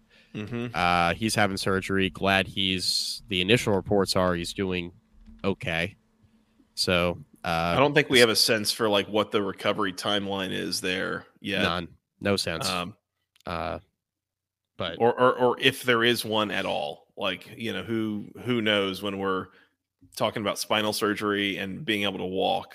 Um, that is that is scary, and that is not something you know not not things you want to hear anybody in for any team in football having to talk about. You know, having to go Yeah. through. That's that's Movement. you know, movement in the extremities, and then him coming out of surgery and walking. Those are good things to hear. Yep. So initial Agreed. reports are pro- initial reports are promising on the stuff that matters. Mhm. As for the actual game, uh, you talked about Colandrea when we did the quick recap off the top. Really impressed with him, and I played mentioned his ass thing, off. played his ass off, and I mentioned the thing about Tony Muskett, right? Where like we kind of walked back some earlier comments this year that we had about Tony Muskett because he started to play a little bit better once he came back from injury. And I thought Muskett, for the most part, was pretty good when he was healthy this year. But I think Colandrea provides you a little bit more. There seems to be more explosiveness in the passing game. He provides you a little bit more with his legs. And he's only a freshman, and you're kind of starting to see the ceiling a little bit. And it feels like he's just kind of scratching the surface you know, does he have turnover issues, a propensity to put the ball into tight windows and make throws he probably shouldn't make? Of course, he's a freshman. That's what they do.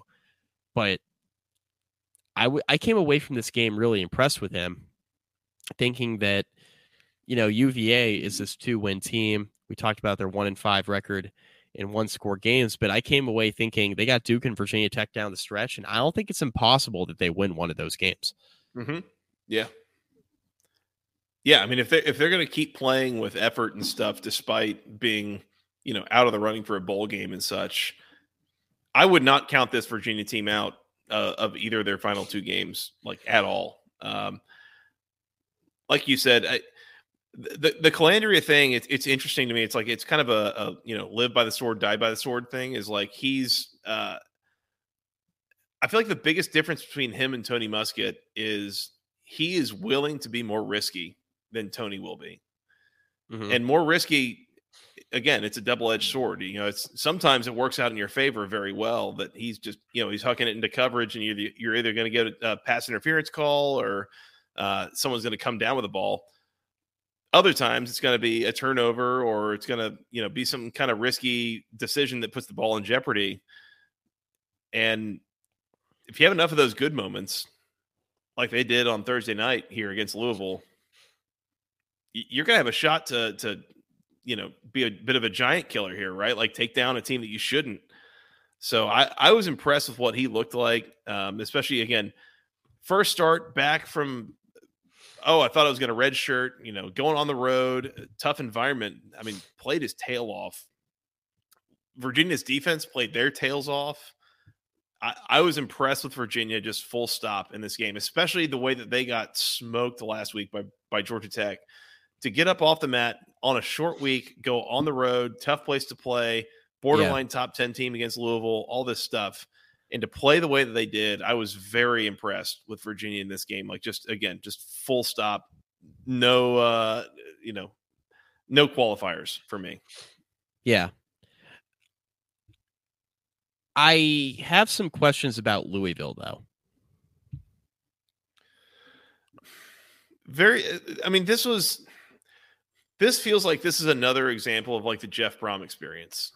For for whatever reason, I, I don't Short know week. what a, what a head coach does or doesn't do in practices and meetings and game planning and whatever it is, but like yeah, like this this Louisville offense, I don't they they they got away from the run and they just I mean, the defense played well in the first half and and struggled to kind of regain control of the game in the second half. I yeah, I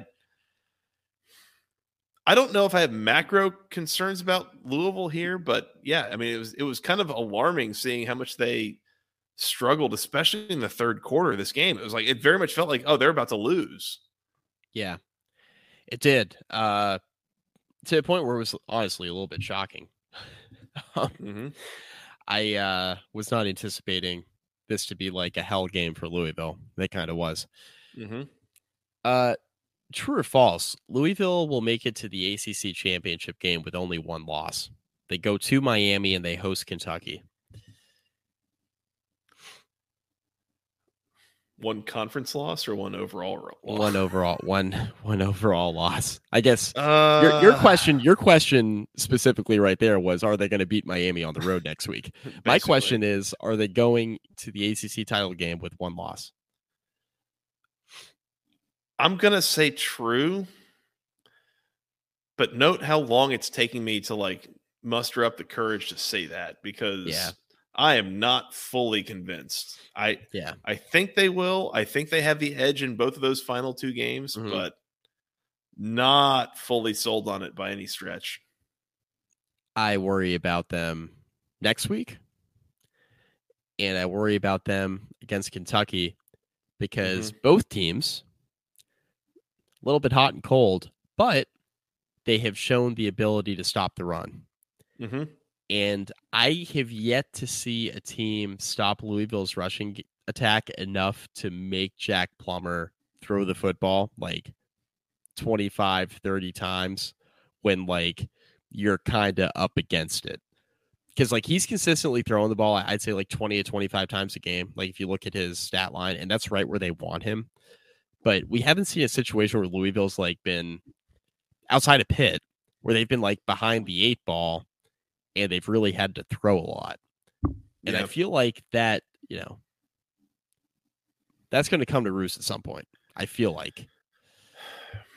Yeah, I mean, it's a huge question next week of like, what does Miami look like at noon? By the way, at home, which is never one of the better atmospheres that Miami plays in. Like, yeah, you've got like what's going to be probably a top ten team coming in I, I would imagine they'd probably get up for that, but off the Florida State loss, who the hell knows what Miami you're going to get at any point in time? So who knows? I, I don't know. Um, I will say that the, the big thing I think that came out of this game, and I mentioned this earlier in the rapid recap, I think it was was uh, was texting with my dad during this game, and he made the, the comment of, you know, shouldn't a top 10 ish team have a better passing game than this?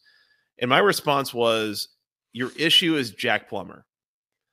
If you have a, a better, more seasoned quarterback, this passing game is is much more effective in my mind. They've got the offensive line, they've got the receivers to do it.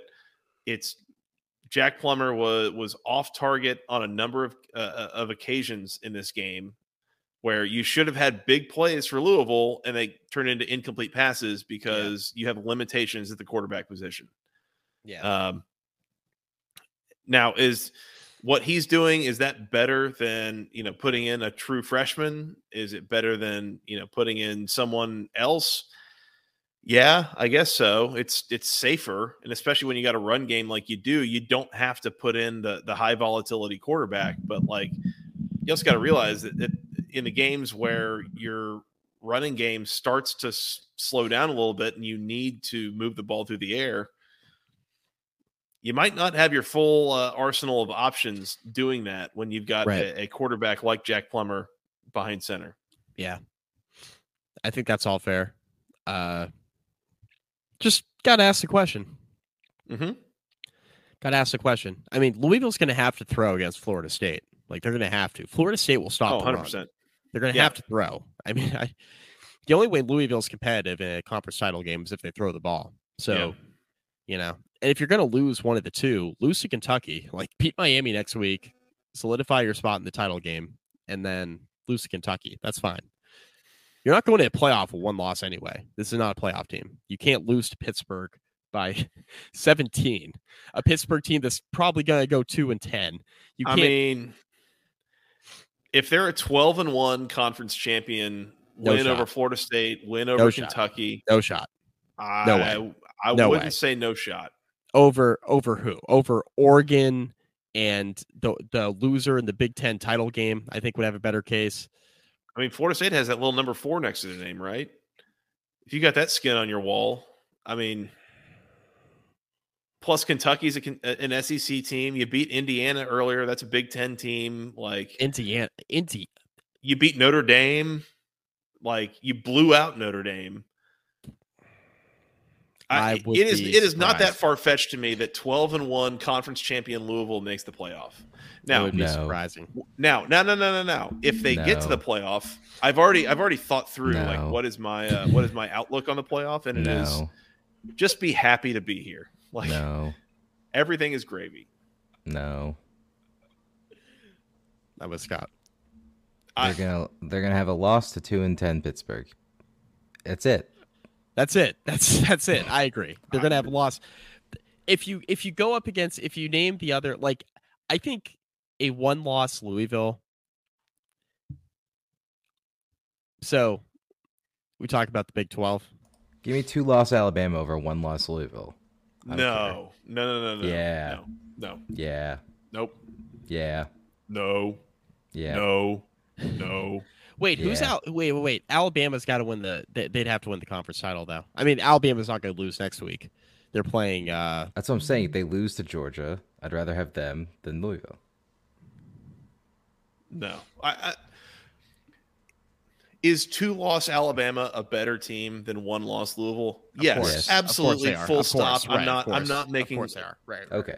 As long as you admit that, it's fine. I, am not saying that Louisville is one of the four best teams in the country. I don't care who they beat. They're no, not. That's is, not that's the point. A resume. This is a resume conversation. It's, it's yeah, resume. Who who that's they fine. beat. You know, whatever. That's what I'm that's saying. fine. Totally fine.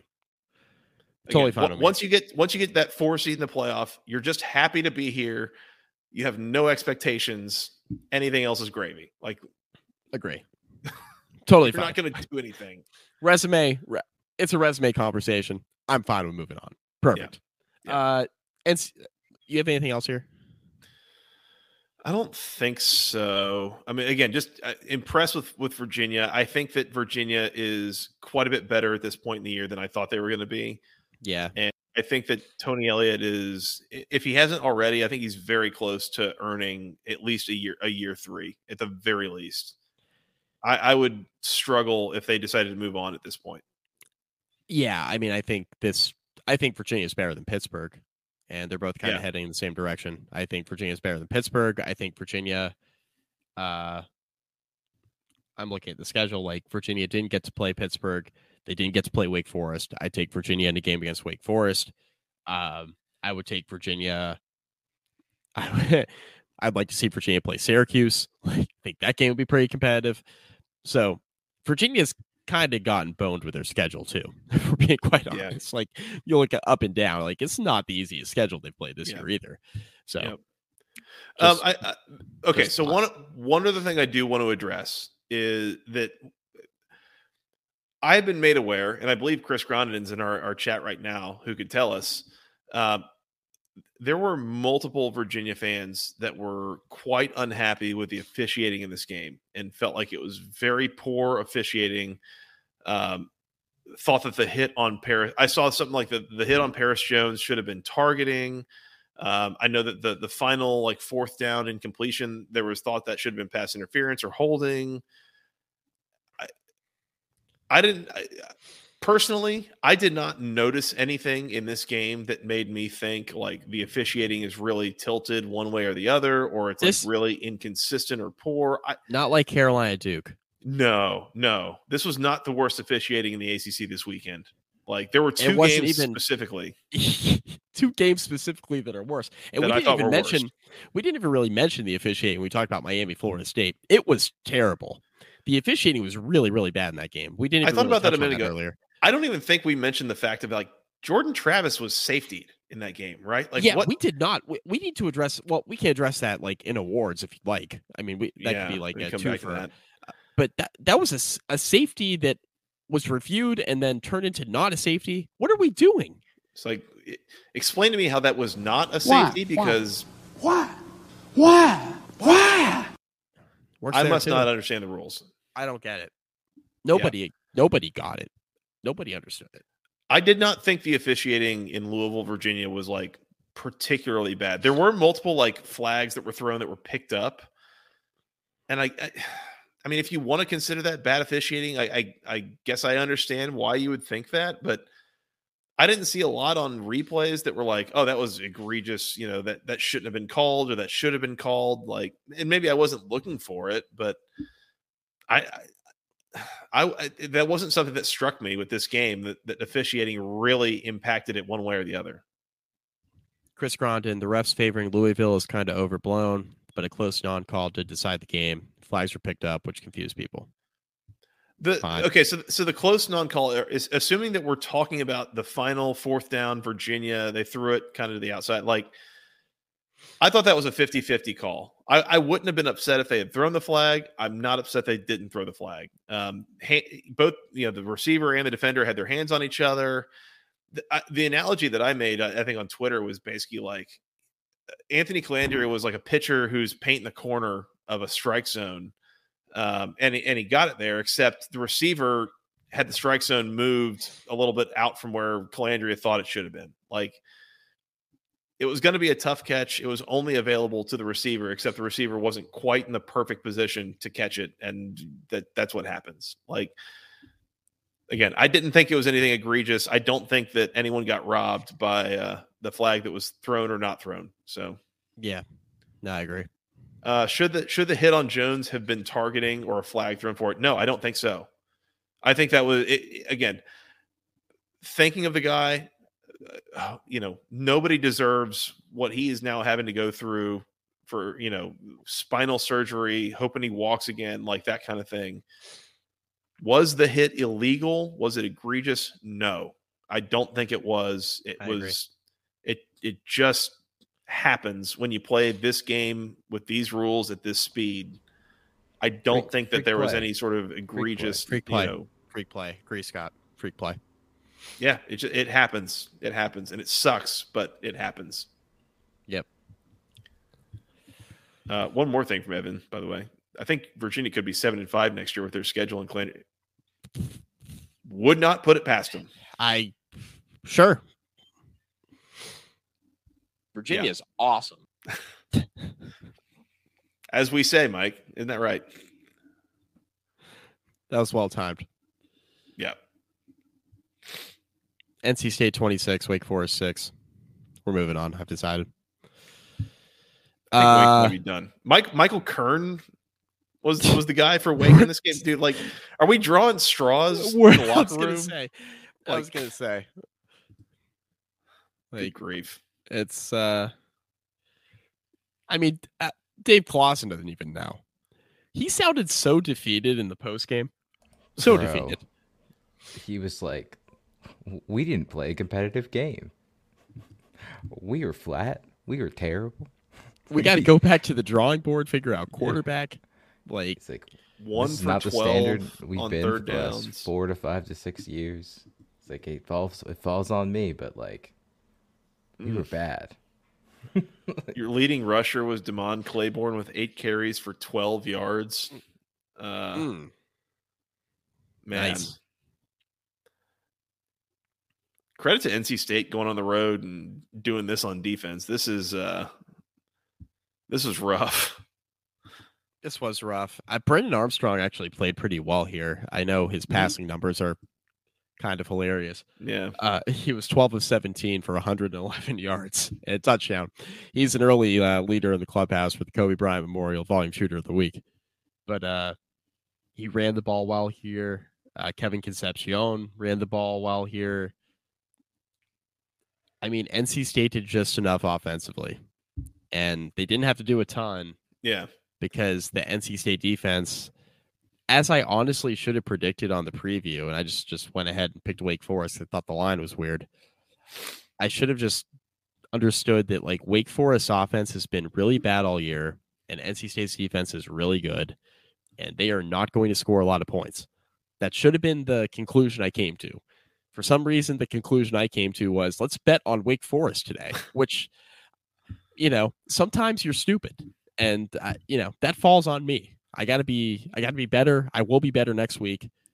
This was a blowout. I mean, this this was never competitive. Wake Forest was never in this game. NC State kind of cruised along. It was twenty-one nothing at the half.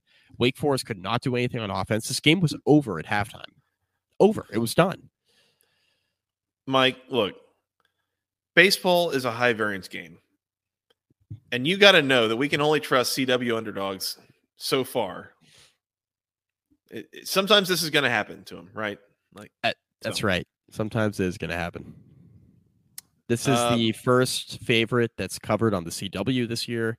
NC State is undefeated on the CW this year. We talked about that in the rapid reaction at the front of the show tonight. hmm They're 4 and 0 now on the CW. So, so Wolfpack Network. That's that's ACC as hell.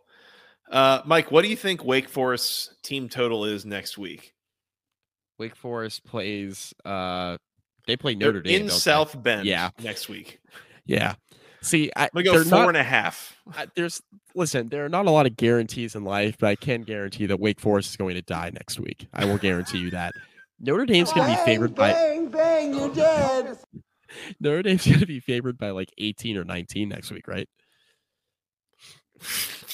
You think more? You think more? I was gonna like what are we War? we, we thinking twenty four to three or what? Like where does Notre Dame call the dogs off here? Like Notre Dame's offense is kind of some ass. Like what, what- evidence do we have that Wake is going to move the ball at all on Notre Dame's defense? No, no, no. I, I don't. I don't think Hartman they're going revenge to. game.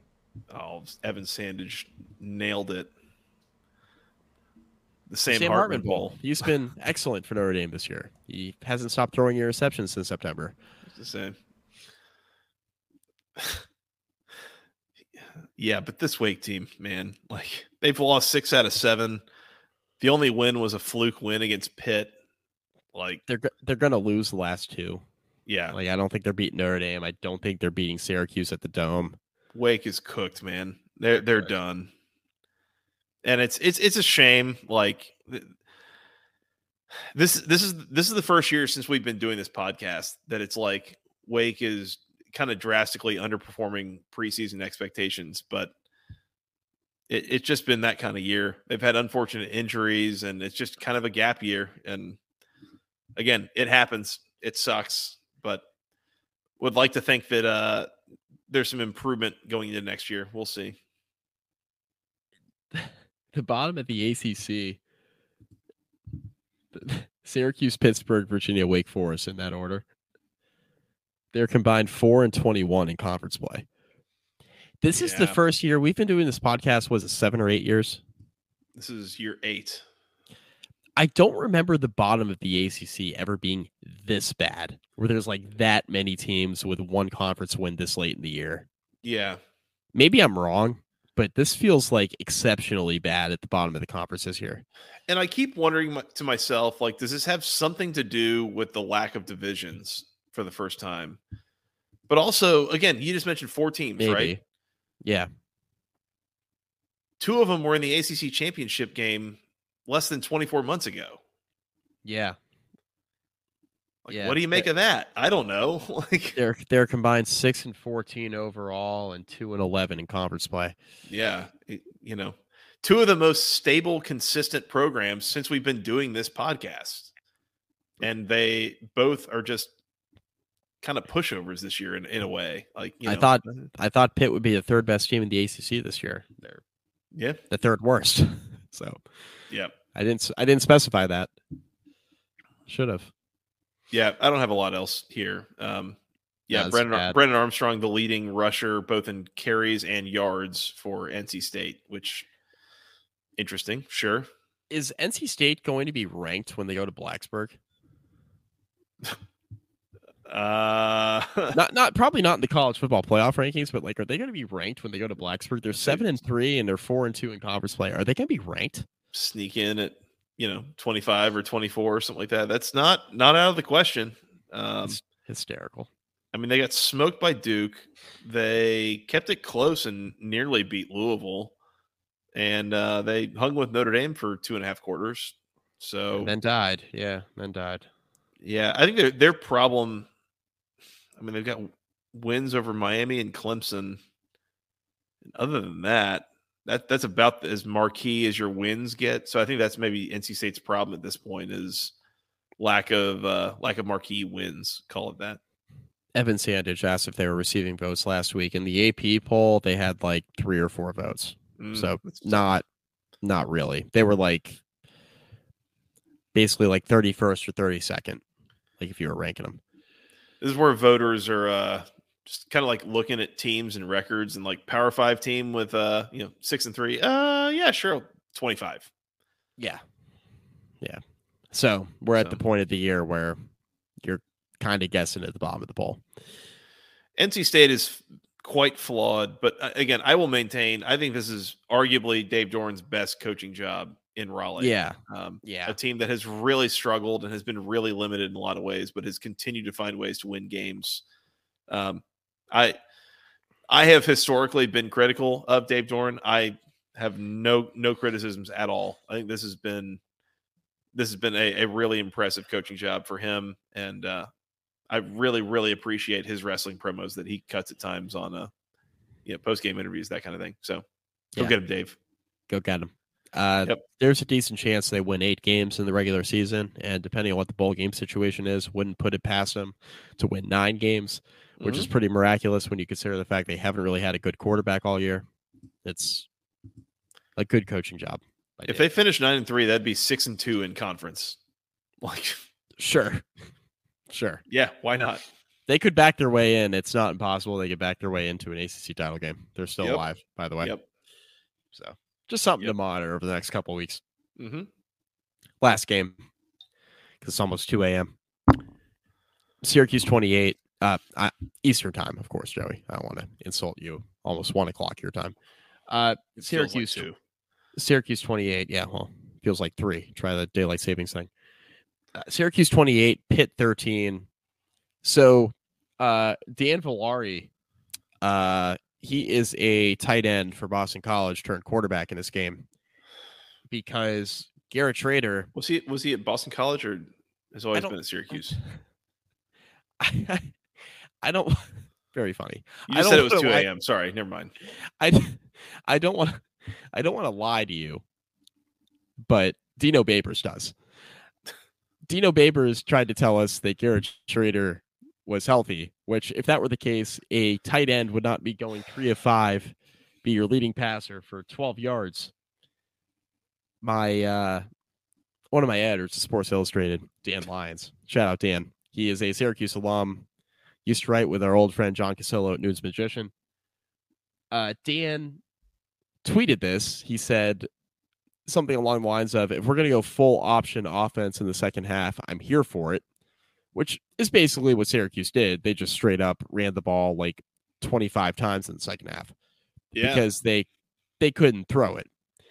And Dino and it was worked being- for Michigan earlier in the game. So Dino was being totally disingenuous in saying that Garrett Shrader was healthy here. He clearly wasn't. He did a backflip. He lined up at receiver at one point and did a backflip, which Joey and I were tweeting, What we're texting each other about. We're like, what is happening here?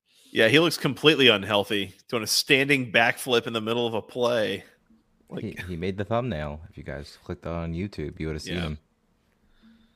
Yeah, if you didn't see this, so there, there's a there's a famous like fake punt or something from ten years ago where there's a like a gunner out to one of the sides who, for the sake of numbers and stuff, like he has to be on the line, I think, but he's not allowed to like actually go out for a pass, and so the, the ball is snapped, and he imme- immediately like starts like clutch his chest and like fall backwards, like a like planking falling backwards, like he's like having a heart attack or something like that it's like this like ridiculous uh like theatric thing this guy does in the middle of a play. That's basically what Garrett Shrader did at one point in the first half of this game, where uh, they they they line up in this kind of goofy formation. They split the quarterback way out to one side, and I, I can't. They were either setting up to, or they actually did throw uh, like a direct snap pass to the other side, kind of thing. But Garrett Shrader trying to do his part here ball snapped, and uh, his his job here is to just take a couple steps back and do a standing backflip, which was really impressive athletically, but also just like, yeah, he looks really hurt, Mike. Really, really Yeah. hurt. Yeah. I guess it's a shoulder thing or something like that. It's like, got to be shoulder or wrist or yeah. something. Not good. Uh, this guy Dan Villari. I mean, I I got to make some phone calls for some appointments on Monday for my house, and I feel like I'm going to speak to somebody named Dan Villari. yeah, yeah, Speaking of going pro and things other than sports, I was going to say. I mean, I'd say the chances are pretty high that I talk to him on the phone before he plays a game in the NFL. Uh, 17 carries for 154 yards and a touchdown. Good for him. it's pretty good for uh, a tight end. Garrett Shrader, 14 for 96 and a touchdown. LeQuint Allen, the team's actual running back, 28 carries for 102 yards here. Syracuse ran for almost 400 yards in this game. Uh, yeah, that's pretty good. That is pretty that's good. pretty good. Uh, Pitt ran non-sack adjusted. Pitt ran for 60 yards, which I would say is good, but it's not good. It's bad. It's really bad. Pitt didn't do a whole lot of a whole lot of anything on offense for a lot of this game, honestly. No, uh, they really didn't. Nate Yarnell sighting. they're totally lost, man. They they've they turned the ball over four times here. They fumbled three times. Uh Vayar threw a pick. We had a Nate Yarnell sighting late. Yeah, this was uh not very good. not very good by Pittsburgh. not good. What are the odds that Nate Yarnell is just like a name that I got out of ChatGPT a little bit ago? Like, is he a Nate- real quarterback for Pittsburgh, or did I just make that up? Two guys named two guys named Dan Villari and Nate Yarnell took snaps under center. Two of the two of the whitest people on the East Coast took snaps in this game. Syracuse ran for almost 400 yards, and their leading rusher was a tight end. That that's Mad Libs stuff, Mike. Like that does make it make sense. I I'm going to ask you. I'm going to ask you a question that I've asked the last couple weeks. Is Dino Babers keeping his job? I, I, I mean, after they beat Georgia Tech in Atlanta next week, yeah, probably. I think Syracuse. By the way, I, th- I think Syracuse is going to a bowl game. Uh, let's see. They got Georgia Tech, and then they have Wake Forest. Oh, they're they're beating Wake Forest. Wake Forest is done, done. So yeah, it's just a matter if they're six and six or seven and five. Joey, I don't want to. I don't want to put this into a universe because I really don't want to make you mad. But if Syracuse goes, se- if Syracuse goes seven and five, can you imagine how funny that would be? This team stinks. Man, they yeah, like it.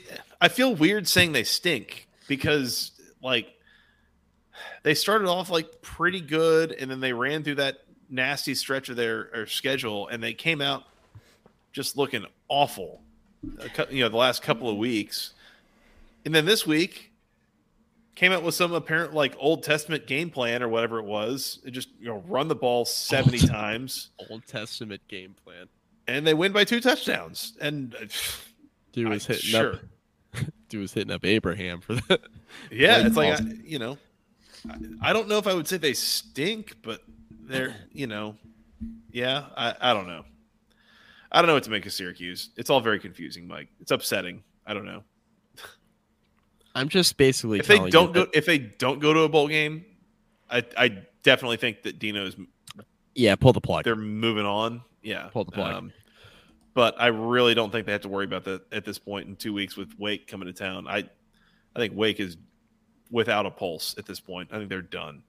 Yeah, I agree. So you'll at least get to six. Syracuse is still at least trying hard. Mm-hmm. Yeah. They sure So- are. That's all I got. Is Pitt trying hard? Trying hard to get Narduzzi in trouble.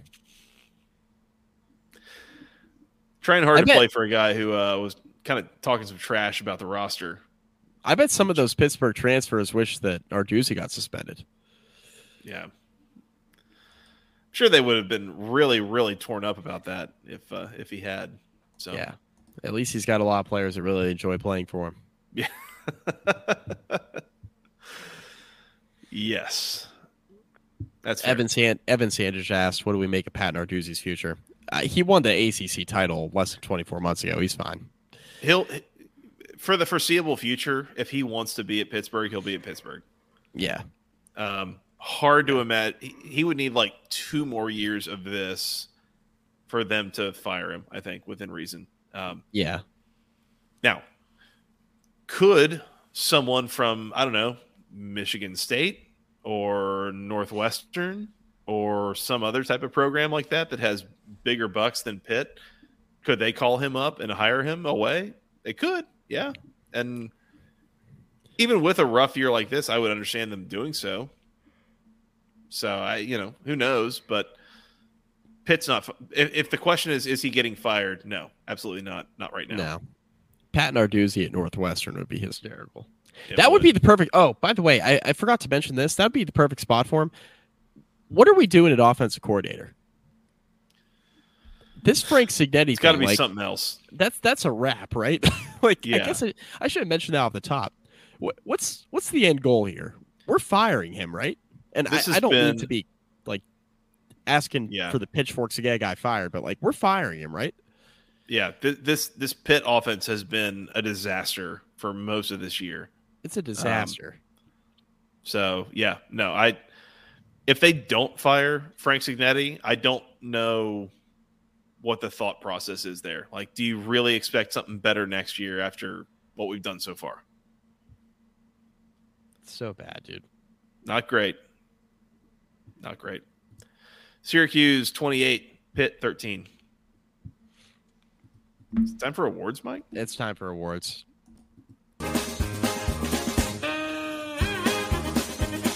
Well, as we were alluding to, I think the uh, the Go ACC Moment of the Week probably has to go to uh, Garrett Shrader doing a standing backflip in the middle of a play because, you know, you got to give, give the people what they want, Mike. Give them what they want. Just we're doing back. We're lining up at receiver. We're doing backflips, and we got Dino Babers dumbass saying that everybody's healthy and there's nothing to see here. Sure, dude. We're all idiots. That's why you're lining your quarterback up at receiver. Your indispensable quarterback, by the way, the guy who you literally didn't want like any other guys taking snaps. You didn't want, you know, to really spread the ball out in the offense at all. You wanted to just be Garrett Shrader or Sean Tucker for like two full years. And then all of a sudden, when Garrett Shrader doesn't get any touches really in the pat, like he won't throw the ball at all, and you're basically just using him as a running back. He's lining up a receiver doing backflips. You're telling me he's healthy? Sure, Of course he is. Sure, dude. Liar. You tried ACC award? that. What? You tried award? Yeah, the uh, Brian McGordon Memorial You Tried Award Uh, does, does, does that go to Wake trying to score points? I was gonna say Wake trying to score points or Boston College trying to play defense. I think those are the two real easy candidates. Trying to stop the run. Yeah, Boston College's defense. That is, uh, you know, not historically been an issue, but today, very much an issue. my God, get out the red bandanas. What did uh, what did uh, our buddy James Coleman say? Oh God, something, something The about. thing about the thing about the Crips. Crips, something thing like about that. the Bloods and Yeah. the Crips. Yeah, let's leave that there. I was gonna say I don't want to go any further into that. Y'all can go find the uh, Florida State preview if you want to relive that comment. It was elite. Shout out Caleb, made it for the awards. Most important part. That's right. Our guy. Uh, what, what else we got? Kobe Bryant Memorial Volume Shooter of the Week Award. Oh, uh, let's go to the Boston College box score, shall we? Uh, yeah, yikes. Thomas Castellanos, 10 of 20 for 110 yards, Yeah, a touchdown great. and two picks. Really, really bad. I'm also going to go to the Wake Forest box score because we have some candidates in there as well. Yeah, Wake Forest Mon box score Claiborne is eight carries worse. for twelve yards. Yeah, That's that's pretty good. Uh, Brennan Armstrong as well, 12 of 17 for 111 yards. that's something. That's oh man. I feel really weird again calling out Emory Williams. I- 23 passes for 175 yards, actually Yeah. not bad, but like 23 passes for eight completions. Kobe to that. Kobe to that is right. Kobe it as right. Uh, yeah. No, not very good. Do Not we have good. a uh, Connor Stalions Memorial Steal of the Week award? Steal of the week. Uh, Steal of the week goes to North Carolina. I think it does. It's yeah, real easy. Uh, that's an escape. that's an escape. Yeah. Yeah. Stop the steal. the layup. That's what we call a layup in this business. Is there, is there a North Carolina fans joke I could make there, or uh, is that where we get the red light from Scott? Uh, well, they, they stole grades from their paper classes. There you go. They did that too. Uh, team of the week, Syracuse, coming back Sure. from the dead. Sure. Boston College wiping the floor. Sorry, Virginia Tech wiping the floor with Boston College. That's ironic. Oh, speaking of which, I got an award for you. Queen Elizabeth II Memorial You Died Award goes to Boston College and all those fans in the mentions that I'm going to continue to ambush over the next 24 to 48 hours. I uh there are Mike more of you. receipts. Oh, there are more of you, by the way. And I just got busy at work, unfortunately for you. But good news is, before I go to bed tonight and all day tomorrow, I got some time. Yeah. So, and I, I was just getting started. I was getting my jokes off. I was just getting started.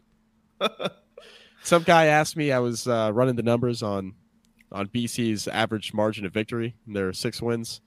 Somebody told me to put the calculator away, and then that was last Sunday. And then today, I told him I didn't need a calculator to count to twenty six, which is how much BC lost by. Uh, my So- my favorite was the uh, the the one about like you know who cares how much they how many times they won by one score. It's like how have they done in four score games. Yeah, have they done four score games? It's a fair question. Well done, Uh, Mike. We haven't done player of the week yet. Uh, yeah, player of the week. Uh, Clemson's favorite player was Haynes King. Does Yeah. that count?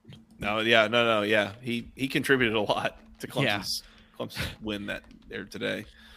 Um, yeah, I don't know if there was a particular player for Clemson that stuck out. I mean, they just sort of smothered Georgia Tech in this game. Yeah, no. I I don't know if he can win it, but like honorable mention Anthony Colandrea for Virginia. Like arguably single handedly the reason that they were in that game and in position to win it potentially. Yeah. Yeah. So Um, I think he's up there. Kyron Drones had a good game today. 354 all purpose. Yep. Pretty good. Uh, anybody on Carolina, Tez Walker, Omarion Hampton, like those Mhm. two guys in particular, two really good games. Drake Yeah, Maye had another. good. Drake Maye another really good game, 340 plus. Yep. So Syracuse's leading passer and rusher, tight end Dan Villari. I'll Led the team with on- 12 passing yards. I'll see you on Monday to do the pest control in my house. Dan. see you Monday afternoon. There you go. All right. There's your team and player of the week. Mike, that's all I've got on week 11. Anything else before we get out of here? One hour and 54 minutes, basically. Crisp. Crisp. That's right. Let's get out of here. We got to come back and preview week 12. We've got eight games we got to preview. Uh, one of them is on Thursday, Boston College at Pittsburgh. Yep. So we will come back and do that. And then I I say gross. eight eight total games. We also got Florida State getting an FCS game. So that's that's that'll be 45 seconds. But the other seven will probably take, I don't know, hour and a half. So Yeah. be here. 44 seconds more than I need. Yeah. Why? why uh, yeah, uh, Boston College. That that'll be a disgusting game. Boston College Pitt on Thursday night. we'll talk about that. Who's favored? Uh, I think it's Uh, Boston well- College. whoever's not watching it is favored. ESPN's FPI gives Pitt a 65% chance of winning the game. Sure. That's pretty funny, actually. Ruh-roh. Uh, I can't wait to see that spread. See how that goes. So, anyways, come back and uh, we will preview that game and many, many more. In the meantime, uh, you can find us on Twitter. I'm at FGRS Joey. He's at Mike McDaniel SI, together at BC Podcast ACC. We're on YouTube. This is where we do these live previews and recaps. So come join us in the chat. Uh, YouTube.com slash at the ACC Football Podcast. Uh, hit the subscribe button, hit the bell icon to be notified when we're going to go live. We'd really, really appreciate that. Um, and and by the way, the, the thing that I've forgotten to mention when we talk about YouTube, um, send us as, as we go through these, you know, these weekends. Send us links to videos and such on Twitter if you've got nominees for Go ACC Moment of the Week or uh, Team of the Week, Player of the Week, whatever it is, any of our awards. We would love your nominees as you uh, watch these games and, and kind of help us out during the during the day and give us some visibility and help you know be part of the show. So send us those things as you have them. Yep. Uh, Mike, we're on iTunes, on Google, Amazon, Spotify, all the places you go find your audio podcast. If you're doing that after the fact, uh, we're on. Uh, you, you can send us your questions, comments, concerns. The longest email address known to man: basketball conference podcast at gmail.com. Nailed it. Thank you. Uh, where else in the social medias? Facebook, facebook.com slash basketball conference rate review. Find all of our podcasts there. Uh, Instagram at BC Podcast ACC. We've already plugged YouTube, but youtube.com slash at the ACC Football Podcast. Subscribe, give us a rating, give us a review wherever you get your Mhm. podcast. Joey mentioned that already, but please make sure you do that. Really helpful for us. Go buy stuff from Section 103. Go buy stuff from Home Field. Go buy tickets from Vivid Seats. Use the link. Uh, use our promo codes and, and support them. Help help them support us. Help them know that our audience supports them. Yep. We're getting to the point in the night where words are hard, so I might uh might go ahead and cut this off here. How do we feel, We're, we're done. See you on the preview. Scott? Do we forget anything? Nope, I'm sleepy. Sounds good. I'm going to sleep. All right. Me too. Let's come back and preview week 12. Until then, thank you guys so much for listening. Thank you guys to, to all the folks in the chat for joining us here late on Saturday night. Uh, we'll do it again next week. In the meantime, uh, that's not the phrase that I normally use. We're going to get out of here. We're going to come back and preview week 12. Until then, for Mr. Mike McDaniel, for Mr. Producer Scott, I am Joey Weaver. Thank you guys so much for listening. We'll talk to you again soon. And until then, go ACC.